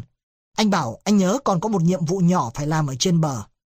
Anh đã đổi ý về chuyện cái chết. Các đồng nghiệp của anh hỏi anh đã quyết định sống hay chết. Anh trả lời, chắc phải sống. Nếu một người đã quyết sống, chỉ có bệnh không thôi thì chẳng giết được y. Không gì được cả, ngoại trừ cá voi, bão tố hay một cái gì đó cùng loại. Do vậy, theo thời gian, khuy cách của tôi lấy lại sức. Anh ăn trở lại, và sau vài ngày ăn uống nghỉ ngơi, anh có thể đứng lên, vươn tay vươn chân, vặn mình, vặn mẩy, ngáp nhẹ một cái, đoạn nhảy xuống thuyền, đưa cây lao lên và nói rằng anh sẵn sàng để chiến đấu. Giờ thì anh dùng cái hòm của anh để làm dương đựng đồ, móc quần áo đựng trong túi vải bố, bỏ vào đó và sắp xếp lại cho ngăn nắp. Anh dùng nhiều thời giờ rảnh rỗi chạm khang nắp hòm. Anh chạm lên đó cái ô vuông giống như trên mình anh, điều mà mọi người thông thái ở đảo Anh đều làm. Và như thế, khi đi qua khỏi quần đảo Bashi, chúng tôi sau cùng đã đến biển Nam rộng lớn. Ahab đứng sừng sững như pho tượng bằng kim loại ở chỗ cũ, hít lấy không khí nhiễm muối của vùng biển mới tìm được. Vùng biển nơi con cá voi trắng đáng ghét hay bơi lội. Do vậy, mục tiêu của lão già càng trở nên gần gũi hơn. Cặp môi mím chặt của ông giống như hai mép của cặp kềm, và trong nhiều giấc ngủ của ông, dòng máu đặc của cá voi trắng phun trào. Ông thợ rèn bận bịu với bể rèn ở trên bong. Ông có nhiều việc cần làm trong một thời gian ngắn. Ông làm ở trên bong để lợi dụng cái thời tiết mùa hè mát dịu lành lạnh. Luôn có những việc làm nho nhỏ cho thủy thủ hoặc mấy tay phóng lao, cung cấp trang bị cho thuyền và đưa nhiều loại vũ khí đa dạng. Ông là một người đàn ông già, nhẫn nại, không nhiều chuyện, không mất kiên nhẫn, không nổi cáu. Tên của ông là Perth. Ông đang kìm giữ một thanh sắt bên trong bể rèn, thì thuyền trưởng Ahab đi ngang qua, xách trong tay một cái túi da nhỏ trông cũ kỹ. Khi còn cách khoảng bể rèn một khoảng cách nhỏ, ông dừng lại. Perth lấy thanh sắt ra khỏi lò, bắt đầu đập lên đó, làm văng những tia lửa đỏ gần ông Ahab. Chà, những tia lửa. Ông làm sao sống giữa chúng mà không bị cháy xém nhỉ? Tôi cũng bị khắp mọi nơi thưa thuyền trưởng Ahab. Perth trả lời. Ông dừng tay đập một lúc. Tôi đang bị văng trúng đây, nhưng không dễ làm sẹo đâu. Tốt lắm, thế ông đang làm gì ở đây? Tôi đang sửa lại đầu một mũi giáo cũ, thưa ông. Nó bị mẻ nhiều chỗ. Và ông có thể làm cho nó trơn láng như cũ mặc dù nó đã bị sử dụng quá mức chứ? Tôi nghĩ là có thể thưa ông. Ông hãy nhìn đây. Ahab nói lớn. Ông tiến lại chỗ ông thợ rèn, lắc lắc cái túi ra, nghe như túi đựng nhiều đồng tiền. Riêng tôi, tôi muốn làm một mũi lao, một mũi lao mà cả ngàn con quỳ cũng không bẻ gãy. Ông Perth, đây là nguyên liệu. Ông ném cái túi xuống trước mặt người thợ rèn. Đây là những móng ngựa đua bằng thép. Móng ngựa à, thưa ông. Ông có ở đây loại nguyên liệu tốt nhất, rắn chắc nhất mà bọn thợ rèn chúng tôi đã từng làm. Tôi biết điều đó anh bạn già. Mấy cái móng này sẽ chảy ra giống như xương của những tên sát nhân. Nhanh lên đi, rèn cho tôi mũi lao đi, tôi sẽ thụt lửa. Khi một phần của mũi lao làm xong, Perth nhúng nó vào một thùng nước gần đấy. Hơi nước bốc lên khuôn mặt đang cúi xuống nhìn của Ahab.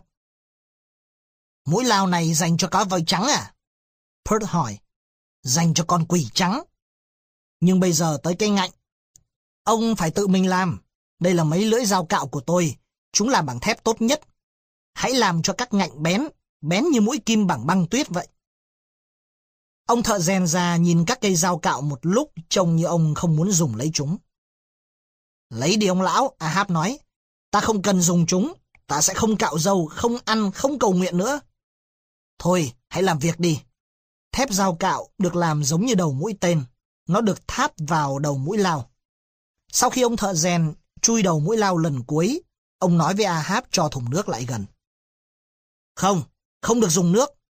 Nào, Tashtego, Quy Khách, Dagu, các tên ngoại đạo, các ngươi nói gì nào? Các ngươi có thể cho ta máu để làm ngập các ngạnh này không? Ông đưa ngạnh lao lên. Ba người kia miễn cưỡng gật đầu và nói, vâng.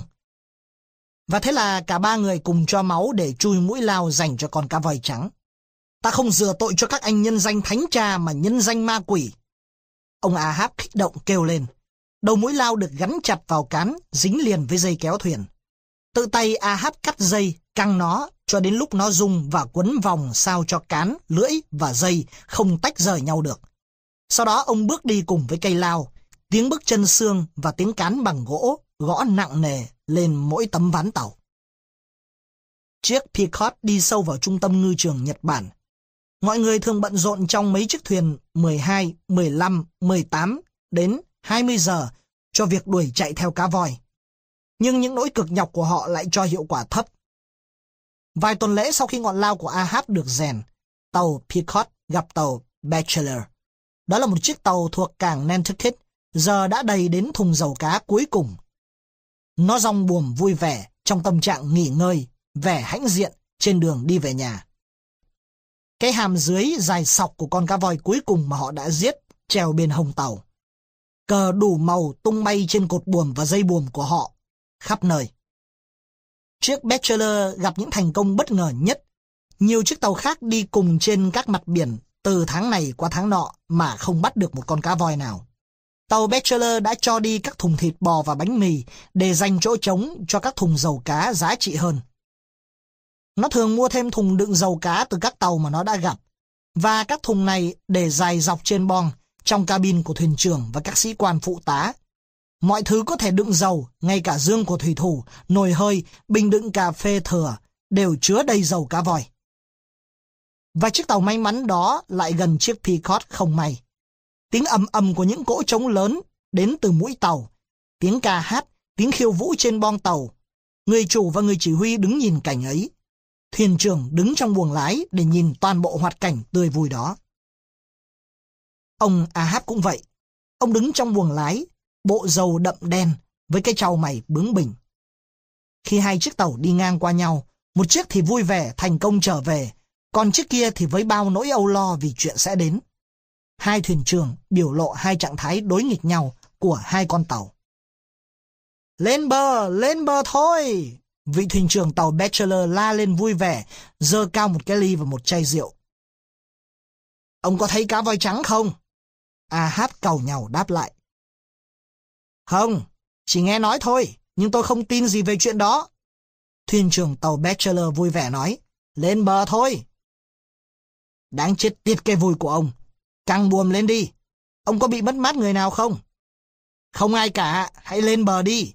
Tôi sẽ làm tan đi cái nét câu có trên gương mặt anh. Đi nhé, chúng tôi đã đầy tàu và đang trở về nhà. Tàu cá của ông đã đầy và trở về nhà. Vậy ông cứ đi theo hướng của ông, còn tôi theo hướng của tôi. Về phía trước đi. Căng tất cả buồm lên và giữ cho buồm no gió. Thế là trong khi một chiếc vui vẻ đi trong cơn gió nhẹ, còn chiếc kia thì ngoan cố chống chọi lại nó. Hai chiếc đi theo hai ngả. Và rồi vận may cũng đến với chúng tôi. Một ngày sau khi gặp chiếc tàu may mắn Bachelor, người ta trông thấy cá voi, và bốn con đã bị giết. Một con do chính tay ông Ahab. Nhưng chúng bị giết ở những chỗ khác nhau. Một con rất xa theo hướng gió. Một con rất xa theo hướng gió. Một con gần hơn nơi gió ngược. Một con ở đầu tàu, một con ở đuôi tàu. Ba con sau được treo dọc hông tàu trước khi đêm xuống. Nhưng con xuôi chiều gió thì chỉ đến sáng hôm sau mới đem về được. Do vậy chiếc thuyền đã giết được nó phải nằm bên cạnh nó suốt cả đêm. Chiếc thuyền đó là của Ahab. Cây lao đã đâm trúng ngay lỗ phun nước đầu con cá voi và ngọn đèn được treo trên cán ngọn giáo. Ngọn đèn dầu cá tỏa ánh sáng chập trần lên trên cái lưng đen lấp lánh của con cá voi và ra xa đến những gợn sóng giữa đêm đen. Những gợn sóng đó vỗ nhẹ vào hông con cá voi to lớn, giống như sóng nhẹ vỗ về bãi biển. Ahab và thủy thủ đoàn của ông ngủ, mặc dù ông Ahab có nằm mơ, cho đến lúc dạng đông. Sau đó mọi người thức dậy từ đáy thuyền và cá được đưa về tàu trước buổi trưa. Những ngày mưa hè gió thổi mát trên biển Nhật Bản. Không một gợn mây, bầu trời trông giống như một bức tranh. Chân trời dường như nổi lên trong vùng sáng của mặt trời dịu dịu. Tuy nhiên, trong cái vùng biển Nhật Bản này, người thủy thủ đã gặp cơn bão khủng khiếp nhất của các cơn bão. Bão nhiệt đới. Thứ bão này đôi khi bùng ra từ cái bầu trời không mây, giống như một quả bom nổ tung trên một thành phố đang say ngủ. Vào buổi chiều ngày hôm ấy, cánh buồm của tàu Peacock đã bị xé đi. Con tàu buộc phải chiến đấu với bão, với các cột buồm trơ trọi.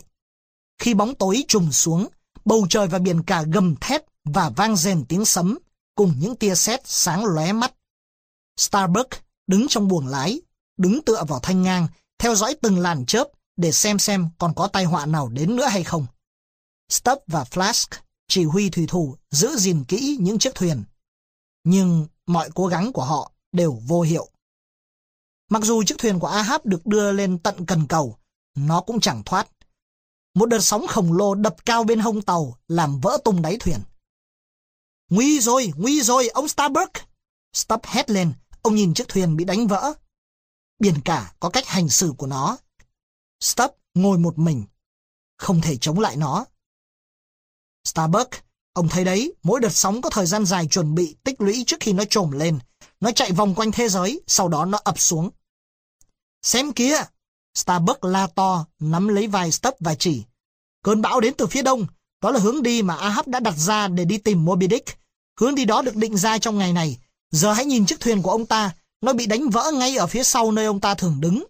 Đó là một điểm gỡ. Tôi không hiểu ông, có cái gì trong đó chứ? Nếu chúng ta đi theo chiều gió thay vì đi ngược lại nó, nó sẽ đưa chúng ta về nhà. Con đường đi qua mũi hào vọng về Nantucket. Trong lúc đó, giữa một khoảnh khắc tối sầm, ông nghe có tiếng động ở kế bên ông. Ai đó? Lão thiên lôi đây. háp nói. Và cũng trong lúc đó, tiếng sấm vần vũ trên đầu và tia chớp ngoằn ngoèo trên đỉnh cột buồm, xem giống như những cây nến khổng lồ. Tương tự như vậy, tất cả các thanh tràng đều bị liếm bởi một ngọn lửa xanh nhợt. Thủy thủ đoàn đứng như bị trời trồng. Chẳng ai nói nên lời. Họ đứng ở đầu tàu trong một khoảng không gian chật trội. Ánh sáng long lanh trong đôi mắt ngước lên của họ trông giống như chòm sao ở xa xa. Có cái gì siêu nhiên ở trong các ngọn lửa đó? Những con người ấy đứng như mọc rễ ở trên bong tàu. Mọi đôi mắt của họ đều hướng lên trên. Nào nào các bạn! Ahab hét to. Hãy nhìn những tia lửa. Hãy ghi nhớ cho rõ. Ngọn lửa trắng đang soi đường cho ta đi đến chỗ cá voi trắng. Hãy vươn lên. Ta cùng mi đốt cháy. Ta thách thức thế giới và tôn thờ mi. Thuyền đâu, thuyền đâu, hỡi lão già, hãy nhìn chiếc thuyền của ngươi, Chúa đang chống lại ngươi. Thôi dừng lại đi, đây là một chuyến đi tan tệ, điểm G đã mở đầu, nó sẽ còn tiếp tục. Hãy đi cùng hướng gió, hãy trở về nhà. Đi một chuyến đi tốt đẹp hơn chuyến đi này. Thủy thủ đoàn la to, đồng tình với lời kêu gọi này. Nhưng Ahab chụp lấy cây lao. Cây lao của chính ông ta đang cháy với ngọn lửa xanh mờ, hùa hùa như đang cầm ngọn đuốc. Ông đe dọa sẽ đâm chết người nào, dám chẳng nghe lời ông. Mọi người lùi lại cách xa ông và Ahab lại lên tiếng. Lời thề của các ngươi về việc đi săn đuổi con cá voi trắng đã ràng buộc các ngươi với ta. Trái tim, linh hồn, thể xác của lão Ahab này đã bị cột chặt vào lời thề đó. Hãy nhìn đây, ta sẽ dập tắt sự sợ hãi sau cùng này. Ông ta nắm lấy cây lao đang cháy, trông giống như lưỡi một con rắn, và chỉ với một hơi thở, ông thổi tắt ngọn lửa.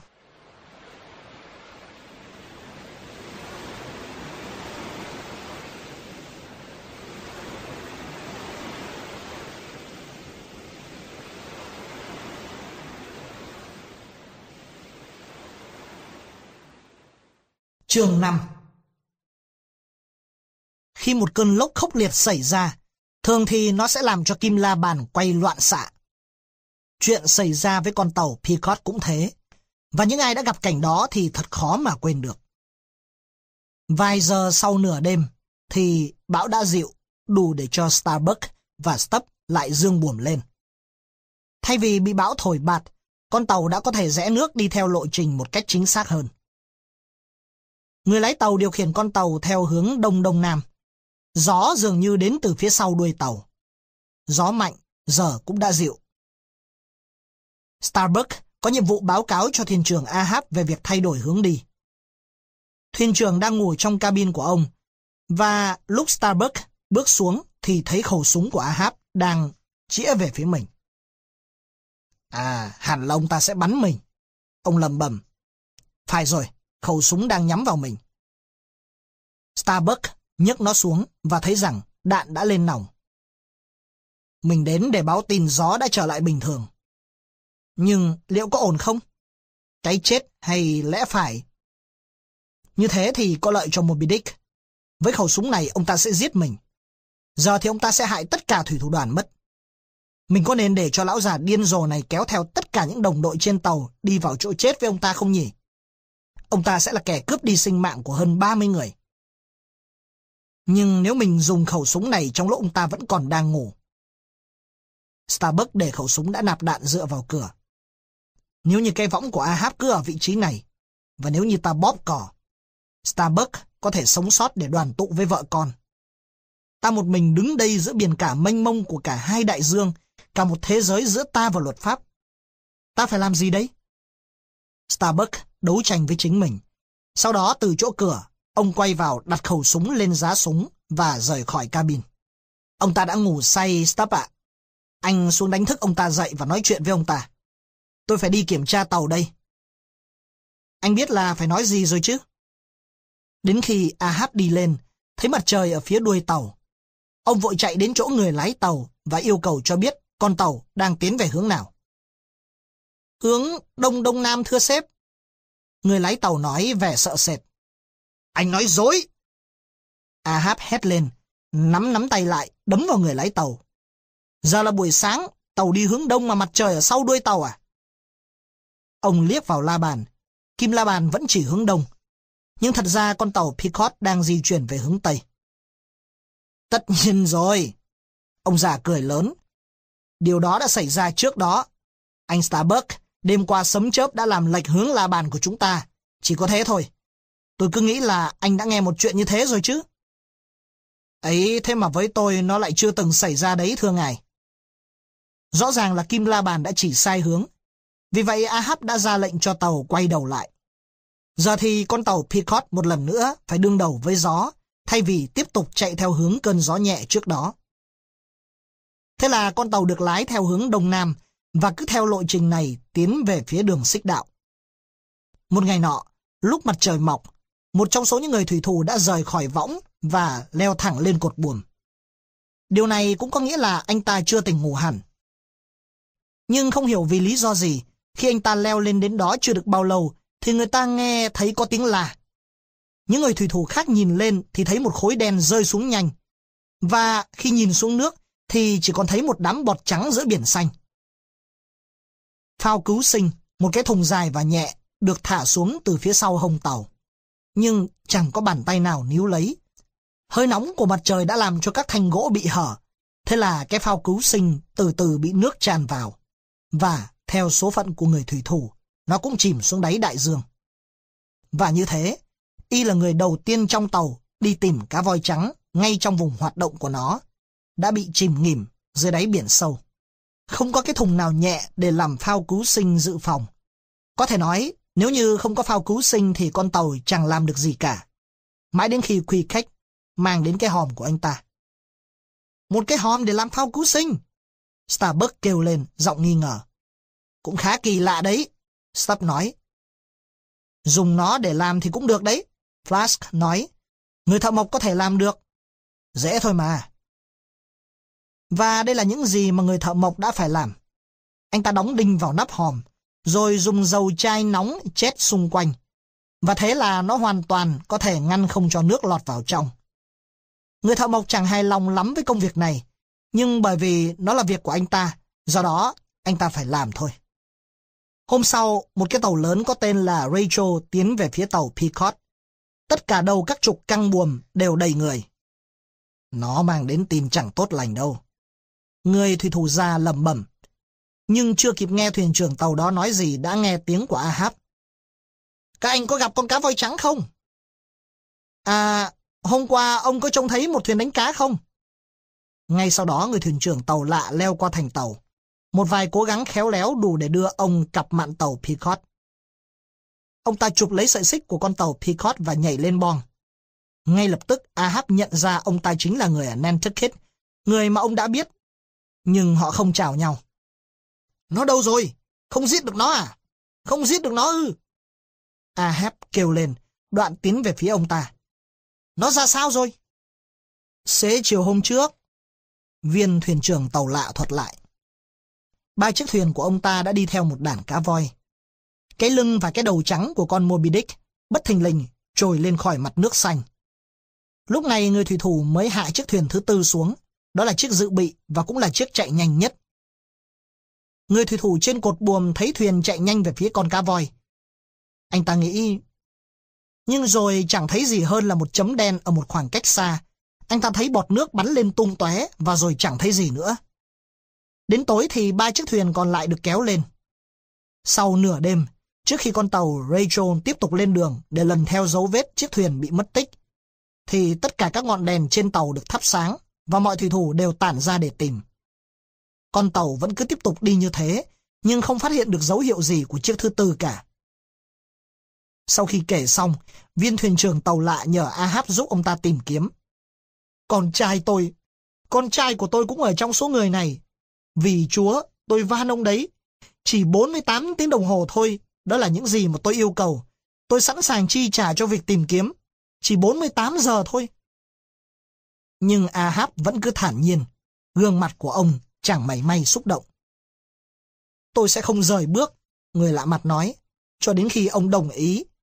Nếu ông là tôi thì trong trường hợp này, ông sẽ mong muốn tôi làm gì cho ông. Ông cũng có một đứa con trai thuyền trưởng Ahab, cho dù nó hãy còn nhỏ. Thuyền trưởng Gardiner, Ahab vẫn cứ giữ lập trường của mình. Tôi sẽ không giúp ông được đâu. Giờ thì đã trễ. Tạm biệt, tạm biệt. Chúa sẽ ban phúc lành cho ông, và có thể tôi cũng tha thứ cho mình. Nhưng tôi phải đi thôi. Starbuck, chúng ta sẽ lên đường trong 3 phút nữa. Cứ cho tàu nhổ neo theo hướng lộ trình trước. Rồi ông quay lưng bước vào trong cabin của mình. Thoạt đầu, Gardiner chẳng nói gì cả, chỉ chầm chầm nhìn theo Ahab. Sau đó ông ta đi về phía hông tàu, leo xuống thuyền, rồi trở về tàu. Cho đến lúc con tàu Rachel còn ở trong tầm mắt. Người ta thấy nó chạy ngược chạy xuôi, lúc thuận, lúc ngược chiều gió. Trong suốt cuộc hành trình, ở mọi cột buồm cũng như ở trên bong của con tàu đều chật ních người, giống như bọn trẻ dưới ba cây anh đào cao vậy. Giờ thì con tàu đã ở vĩ tuyến mà người ta chạm trán với Moby Dick. Từ sau khi nói chuyện với thuyền trưởng tàu lạ về chuyện ông ta đã gặp Moby Dick, mọi việc đối với ông Ahab đều không còn ý nghĩa gì nữa cả.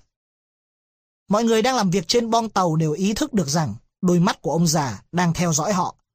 Ông ta cứ đứng đó trong nhiều giờ và chẳng khi nào ngồi xuống hoặc dựa lưng cả. Ông không rời khỏi bong tàu lâu và khi ông cần gì ở cabin thì ông cho người xuống lấy. Ông ăn ở ngoài trời. Cuộc sống của ông bây giờ là cả một chuỗi thời gian dài trên bong tàu. Sau 3-4 ngày mà vẫn không phát hiện cột nước nào cả. Khi đó Ahab bắt đầu nghi ngờ vào sự quan sát của đám thủy thủ. Ta sẽ tự mình trông thấy con cá voi trước tiên. Ông nói. Rồi ông tự làm một cái giỏ bằng dây chảo để ngồi vào đó và treo an toàn trên đỉnh cột buồm chính. Giờ thì ông đã có thể nhìn xuống bên dưới mặt biển bao la. Ở phía trước mũi tàu, đuôi tàu, bên này và cả bên kia tàu.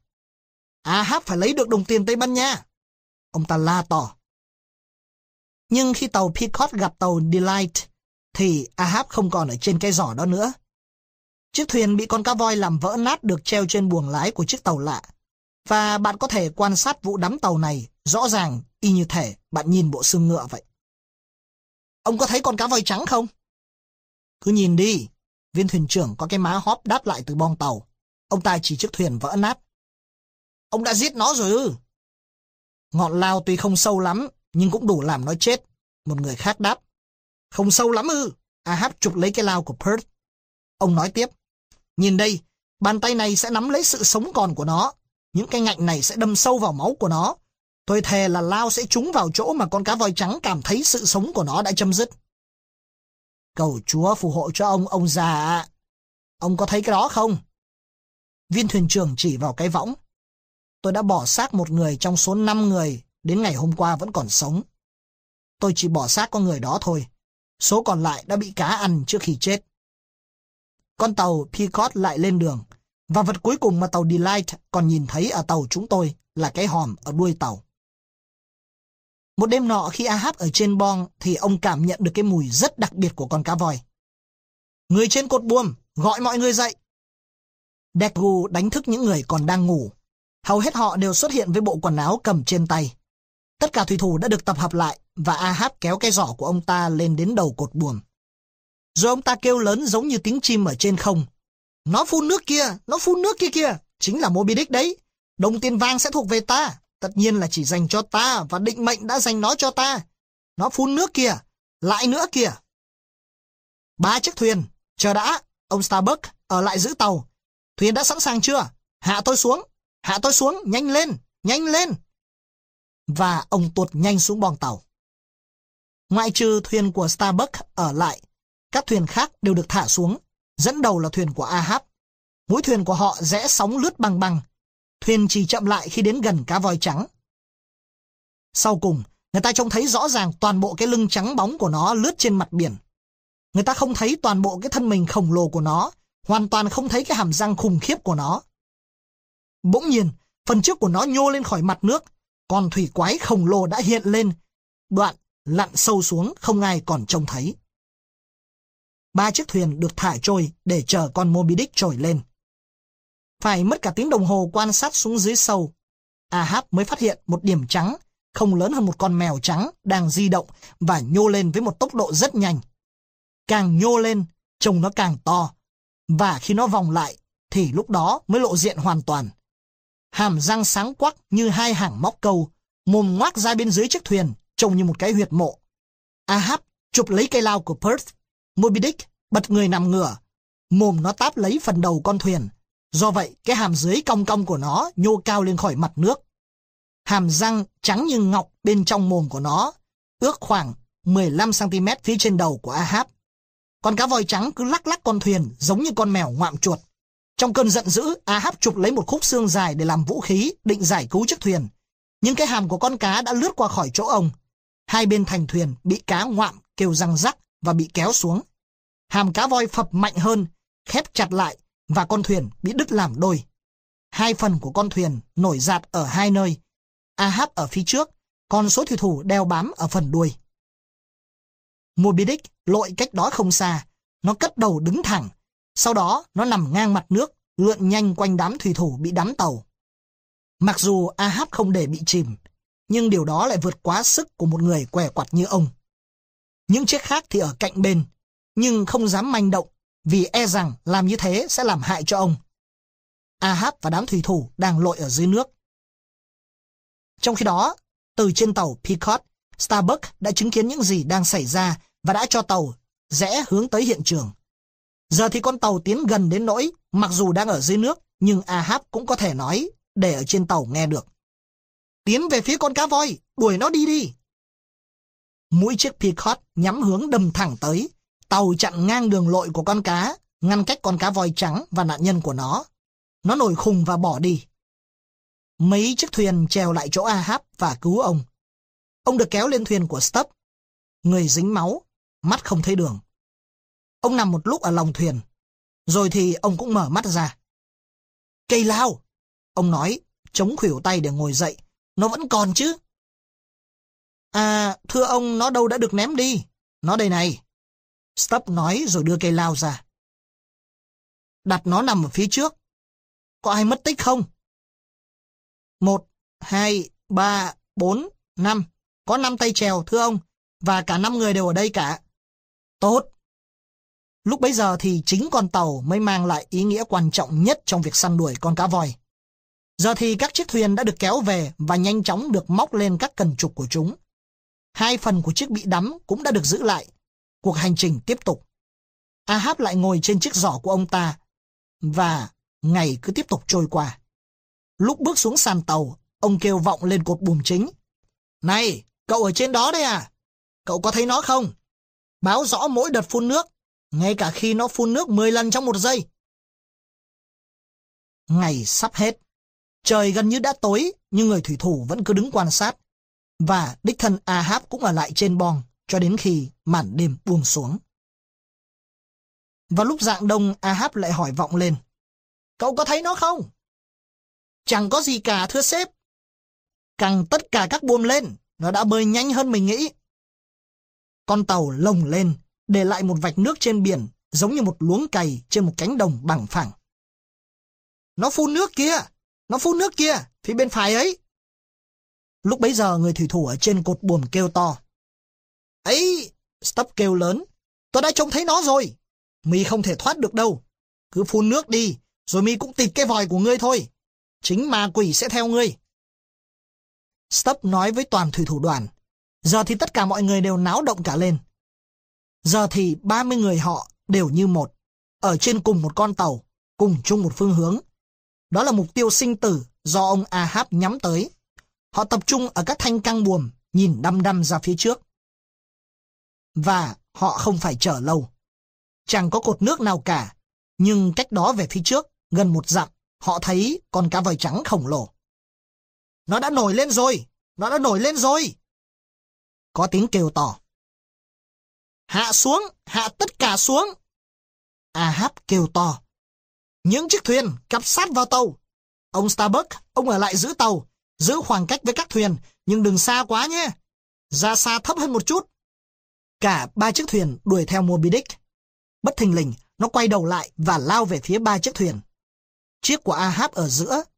Ông nói với thủy thủ là ông sẽ tấn công ở trên đầu con cá voi, ngay chán của nó.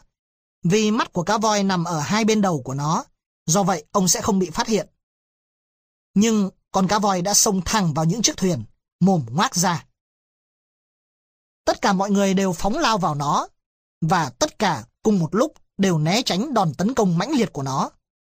Nhưng con cá cứ lội ngang lội dọc khiến cho các dây cột lao xoắn vào nhau. Chỉ còn có cách duy nhất phải làm là cắt dây cột lao. Ông Ahab chụp lấy con dao trên thuyền, nhưng đúng lúc đó con cá voi trắng bỗng đâm sầm vào giữa đám dây và kéo theo hai chiếc thuyền của Stubb và Flask đang vướng với nhau.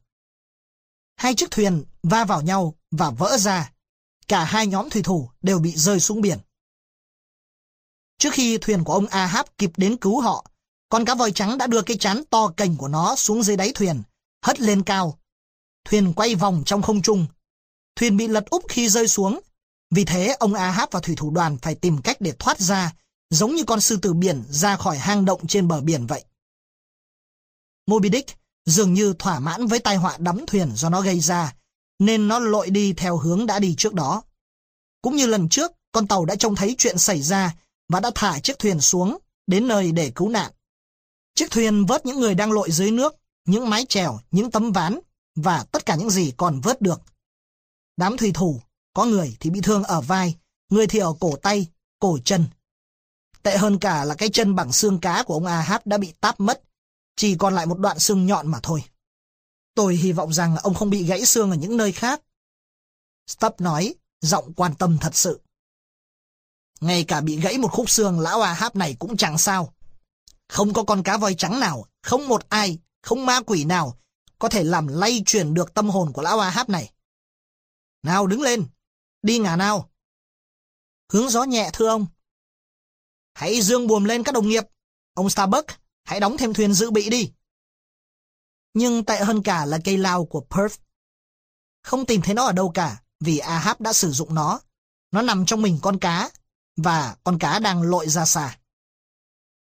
Ông Ahab chán nản khi nghe tin đó. Nhưng không lâu sau. Hãy cứ tiếp tục theo dõi nó, mau lên. Tất cả hãy chuẩn bị thuyền, gom các máy chèo lại, những tay phóng lao. Chuẩn bị phóng, mau căng buồm lên. Hãy cẩn trọng, hãy thận trọng vì sự sống còn của bản thân mình. Tôi sẽ đi vòng quanh thế giới 10 lần. Phải, và lặn sâu xuống dưới đó, và tôi sẽ giết được nó.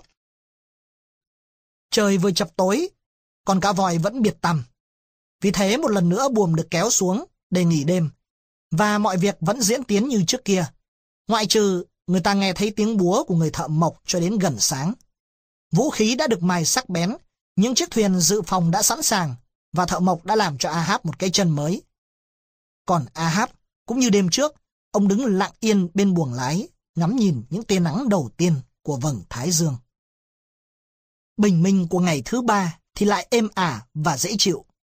Một lần nữa trên mỗi cột buồm và thanh rằn, việc theo dõi ban ngày lại tiếp nối việc theo dõi về đêm. Anh có trông thấy nó không? Ahab kêu to. Nhưng con cá voi thì vẫn không thấy xuất hiện.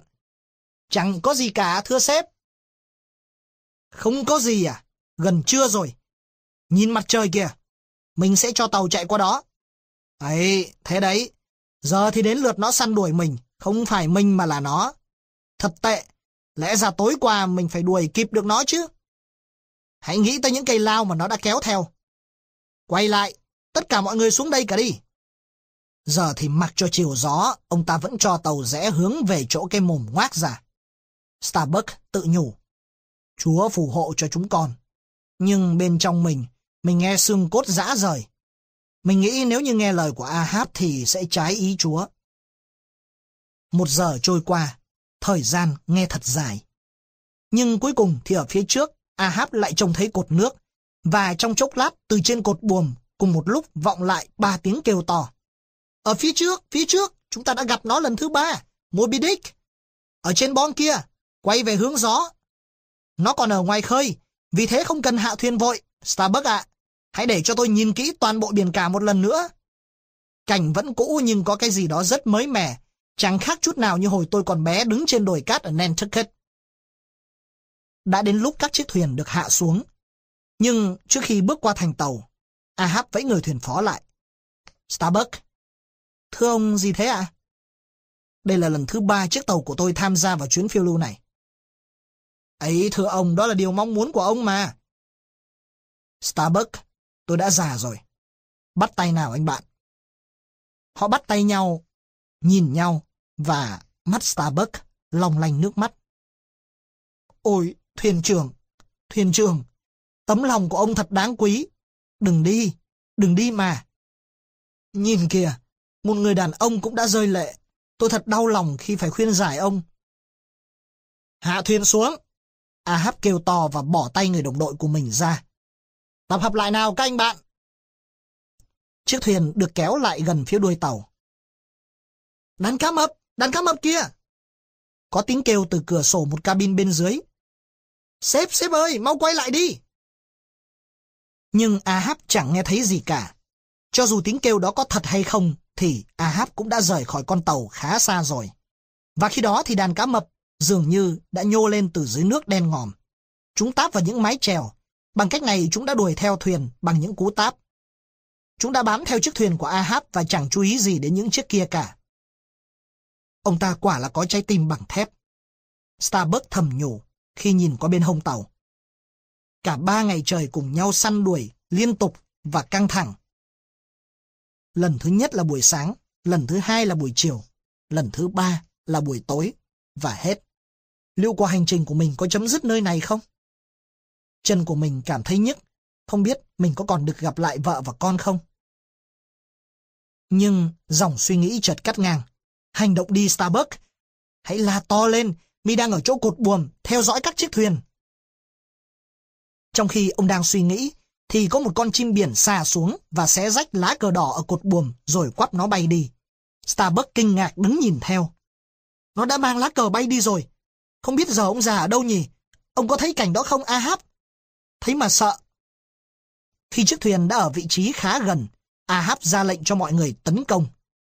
Nhưng con Moby Dick đã bị chọc điên vì những mũi lao, mũi giáo của ngày hôm qua. Nó quay sang tấn công, lấy đuôi quật vào các chiếc thuyền. Nó làm văng những cây giáo và cây lao trên những chiếc thuyền và quật mạnh vào một bên phía mũi thuyền của họ. Nhưng nó để yên không đụng chạm gì đến thuyền của Ahab. Chạy đi các bạn, quay về tàu. Những chiếc thuyền này đã bị hỏng rồi, nếu được thì sửa ngay đi rồi quay lại tiếp tôi. Nếu không, Ahab sẽ chết một mình. Nhưng Moby Dick đã tránh xa chiếc thuyền của Ahab với một tốc độ cực nhanh và gần như vượt qua tàu. Có lẽ nó định đi theo con đường của nó. Ôi Ahab! Starbuck kêu lên. Có muốn càn cũng không kịp nữa rồi. Ngay bây giờ cũng thế thôi. Nhìn xem, Moby Dick đâu có muốn chạm trán với ông. Chỉ có ông là điên rồ mới đi săn tìm nó. Chiếc thuyền của Ahab tấp lại gần con tàu lớn, gần đến nỗi Ahab có thể trông thấy rõ mặt của Starbuck. Nhìn lên trên, ông thấy Tastego, Khuy Khách và Dagon nóng lòng đang leo lên ba cái cột buồm. Trong khi đó, những tay thủy thủ đang bận rộn với công việc sửa hai chiếc thuyền bị hỏng. Ông phát hiện lá cờ cột buồm chính đã bị mất. Ông bảo Tastego kiếm lá cờ khác và đóng đinh cờ vào cột. Lúc thuyền Ahab tiếp tục trèo đi, thì đàn cá mập vẫn đuổi theo ông. Thưa sếp, các máy trèo đã bị cá mập táp càng lúc càng nhỏ dần. Một tay thủy thủ nói. Chúng còn sử dụng được lâu. Dở lên. Nhưng ai có thể chắc được. Y tiếp tục nói nhỏ. Không rõ bọn cá mập muốn ăn thịt con cá voi hay ông Ahab. giờ máy trèo lên, chúng ta đã đến gần nó rồi. Con cá voi ở gần đến nỗi ông Ahab có thể dùng cả hai tay cầm lao đâm mạnh vào con cá, cùng với lời nguyền rủa độc địa tuôn ra từ miệng ông. Cả thanh thép lẫn lời nguyền rủa đều nhằm vào con cá. Nó lăn mình qua chạm vào mạn thuyền, khiến cho ba người văng xuống biển. Hai người bám lấy được con thuyền, còn người thứ ba văng ra phía sau xa không bám được, nhưng vẫn nổi lành bềnh và cố sức lội. Trong lúc đó con cá voi đã phóng ra xa, và thật bất ngờ, sợi dây bị đứt giữa chừng. Nó đã trông thấy thân tàu màu đen ở gần, và dường như nó cho rằng con tàu là nguyên nhân mọi sự đau đớn của nó. Có lẽ nó nghĩ con tàu là kẻ thù chính của nó hơn là chiếc thuyền. Không rõ là nó nghĩ gì, nhưng nó lại phóng nhanh về phía mũi tàu. Cá voi! Chiếc tàu! Một người thủy thủ kêu lớn. À hát thất kinh nhìn về phía mũi tàu. Mình thấy gì vậy nhỉ? Con tàu! Trèo mạnh lên các bạn! Các bạn không muốn cứu chiếc tàu của tôi sao? Trong khi thủy thủ cố trèo thuyền đi, thì hai tấm ván ở đầu thuyền bung ra. Thủy thủ đoàn tập trung lấp vào chỗ hở và múc nước đổ ra. Pastego lúc bấy giờ trên tay đang cầm búa, bận rộn với việc đóng đinh lại lá cờ dài màu đỏ vào cột buồm. Lá cờ quấn quanh người y và bay phành phạch về phía sau. Starbuck, Stubb và Flask nhìn vào hàm cá voi. Họ cùng la lên, mở to mắt nhìn cái chết đang đến gần. Mọi người trên tàu bỏ hết mọi việc.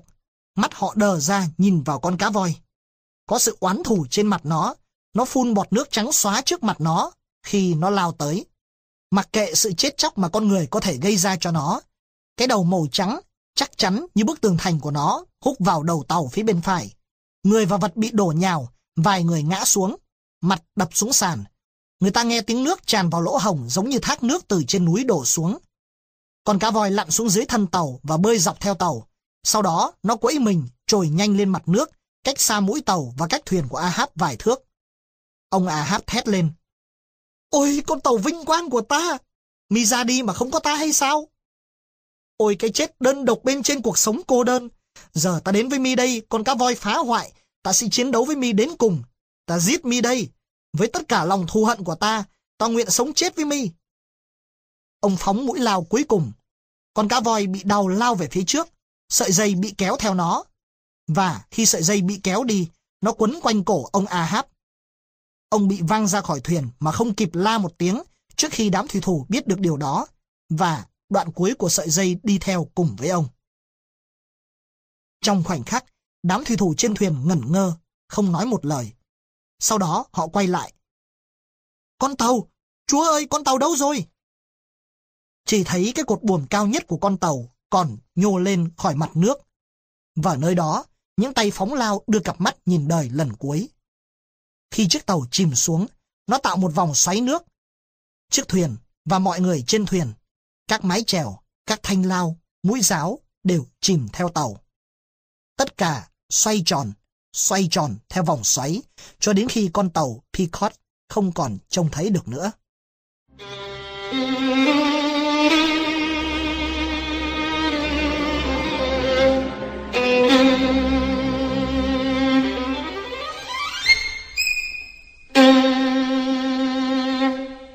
một người thủy thủ còn sống sau vụ đắm tàu.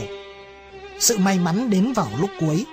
Tôi, Ishmael, lúc đó đang ở trên thuyền của Ahab, là người duy nhất bị hất khỏi đuôi thuyền. Tôi nổi bên rìa của vòng nước xoáy do con tàu Peacock chìm xuống gây ra, và tôi tìm thấy cái hòm phao nổi bên tôi. Tôi nằm trên hòm gần như suốt ngày và đêm. Các con cá mập lội kế bên, mà con nào cũng như có khóa ở miệng. cho tới ngày thứ hai, một cánh buồm đến gần, gần hơn, và nó đã vớt tôi lên. Đó là chiếc tàu Rachel rủi ro đang đi kiếm những đứa con bị mất tích. Thế nhưng, nó lại vớt được một kẻ mồ côi.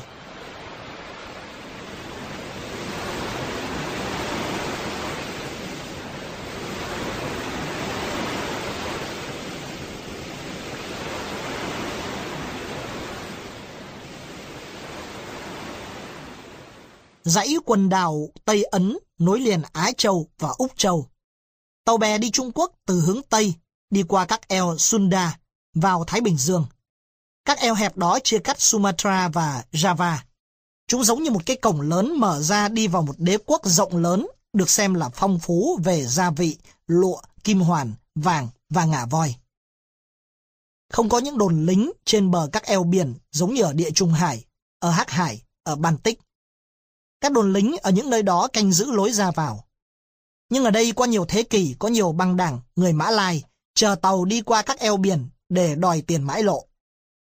Ngay cả thời gian gần đây, chúng tôi cũng nghe nói tàu Anh và Mỹ còn bị chặn lại và bị cướp. Với cơn gió nhẹ, mát mẻ, tàu Picot đang tiến dần đến các eo đó. Chiếc tàu vào biển Java và từ đây đi dọc quần đảo Philippines, sau đó đi đến vùng quần đảo Nhật Bản xa xôi.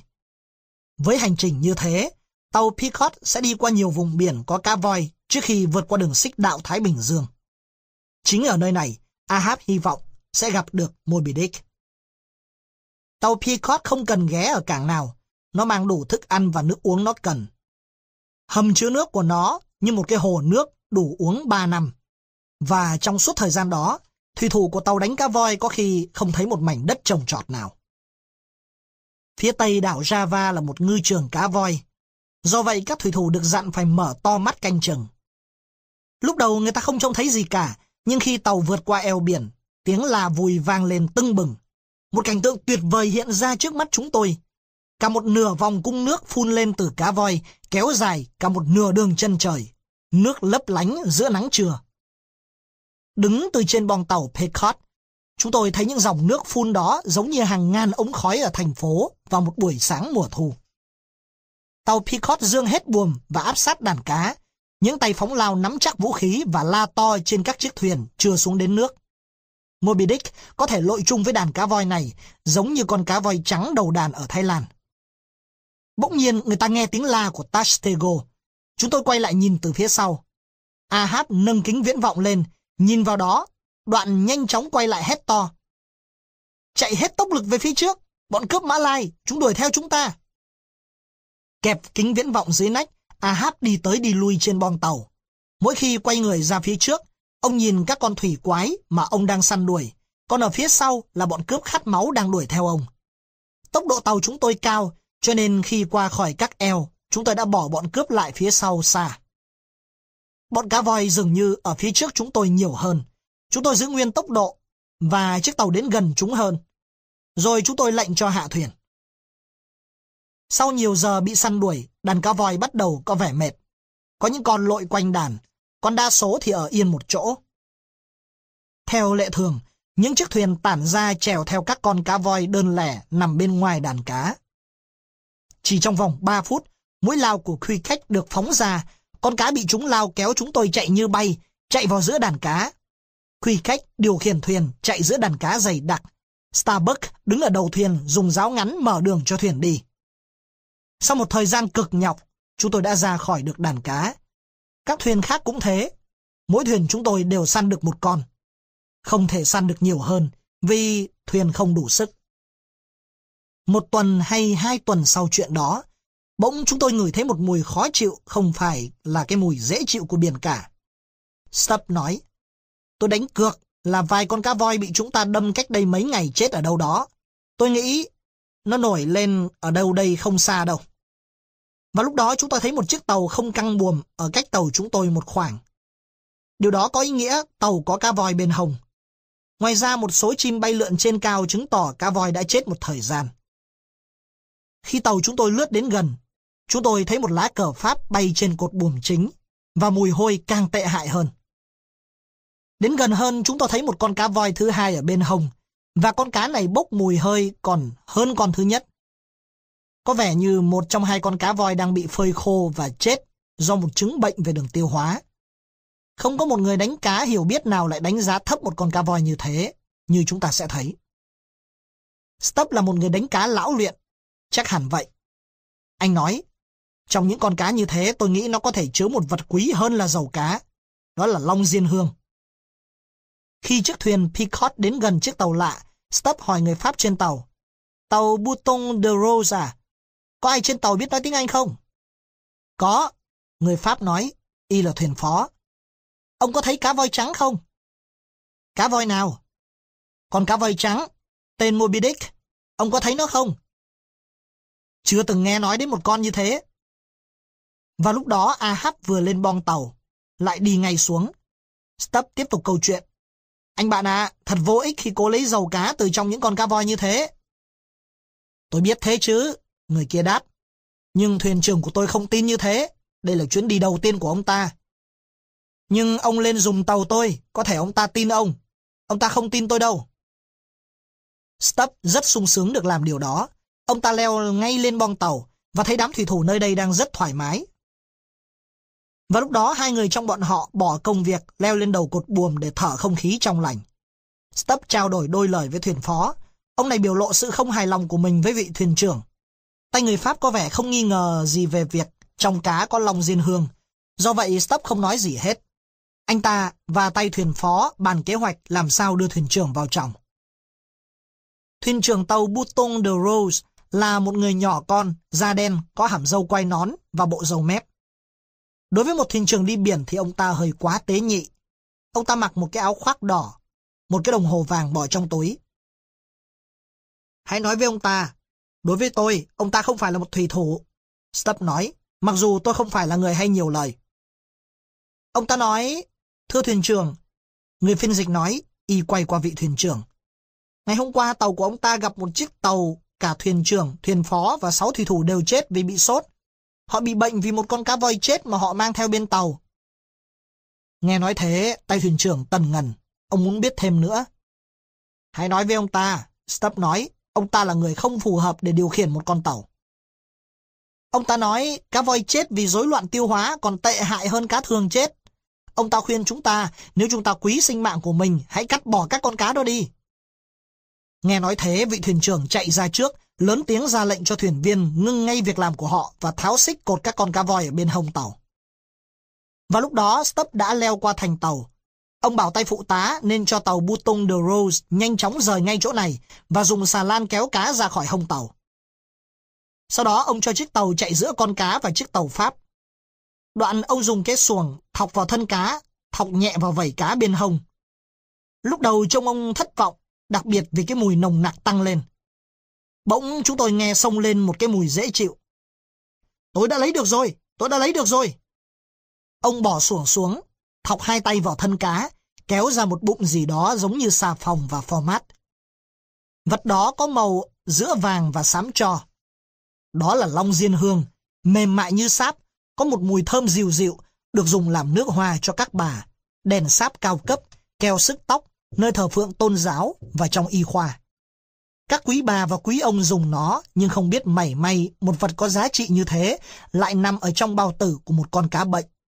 Nhưng nó là thế đấy. Từ đỉnh buồm, người ta thấy cá voi. Người ta săn đuổi nó qua những vùng nước và người ta giết nó tại đó. Nó bị treo bên hông tàu và bị cắt đầu, da bị lóc ra, bỏ lên nấu. Dầu đổ vào các thùng lớn đặt dưới đáy tàu. Cả ngày bong tàu đầy máu và dầu. Dầu cá voi khổng lồ chất đống. Khói từ các nồi bên dưới phủ đen cây ván bên trên. Toàn bộ chiếc tàu giống như một con cá voi thật sự. Tiếng còi nghe điếc con giấy. Nhưng một hay hai ngày sau đó, bạn hãy nhìn mình, dòng lỗ tai lên, và bạn sẽ thấy mình đang ở trên một chiếc tàu đi buồn thanh tịnh. Bong tàu trắng tinh, mọi chất dơ bẩn đều bị tẩy đi, mọi dụng cụ được dùng đều đã được rửa giấy sạch sẽ và để con nơi có chỗ. Thành viên của tàu cũng đã tắm rửa và mặc quần áo sạch dầu cá, xương cá, mỡ cá đều là chuyện của quá khứ. Giờ thì giống như gian phòng sạch sẽ bóng loáng của quý bà vào mùa xuân vậy. Nhưng hãy nhìn xem, nhìn lên ba cột buồm chính, nơi đó có ba người đang quan sát tìm dấu vết của cá voi. Và mỗi khi họ la lên, có cá phun nước. Thế là cuộc vận hành lại tiếp tục. Cuộc sống là như thế.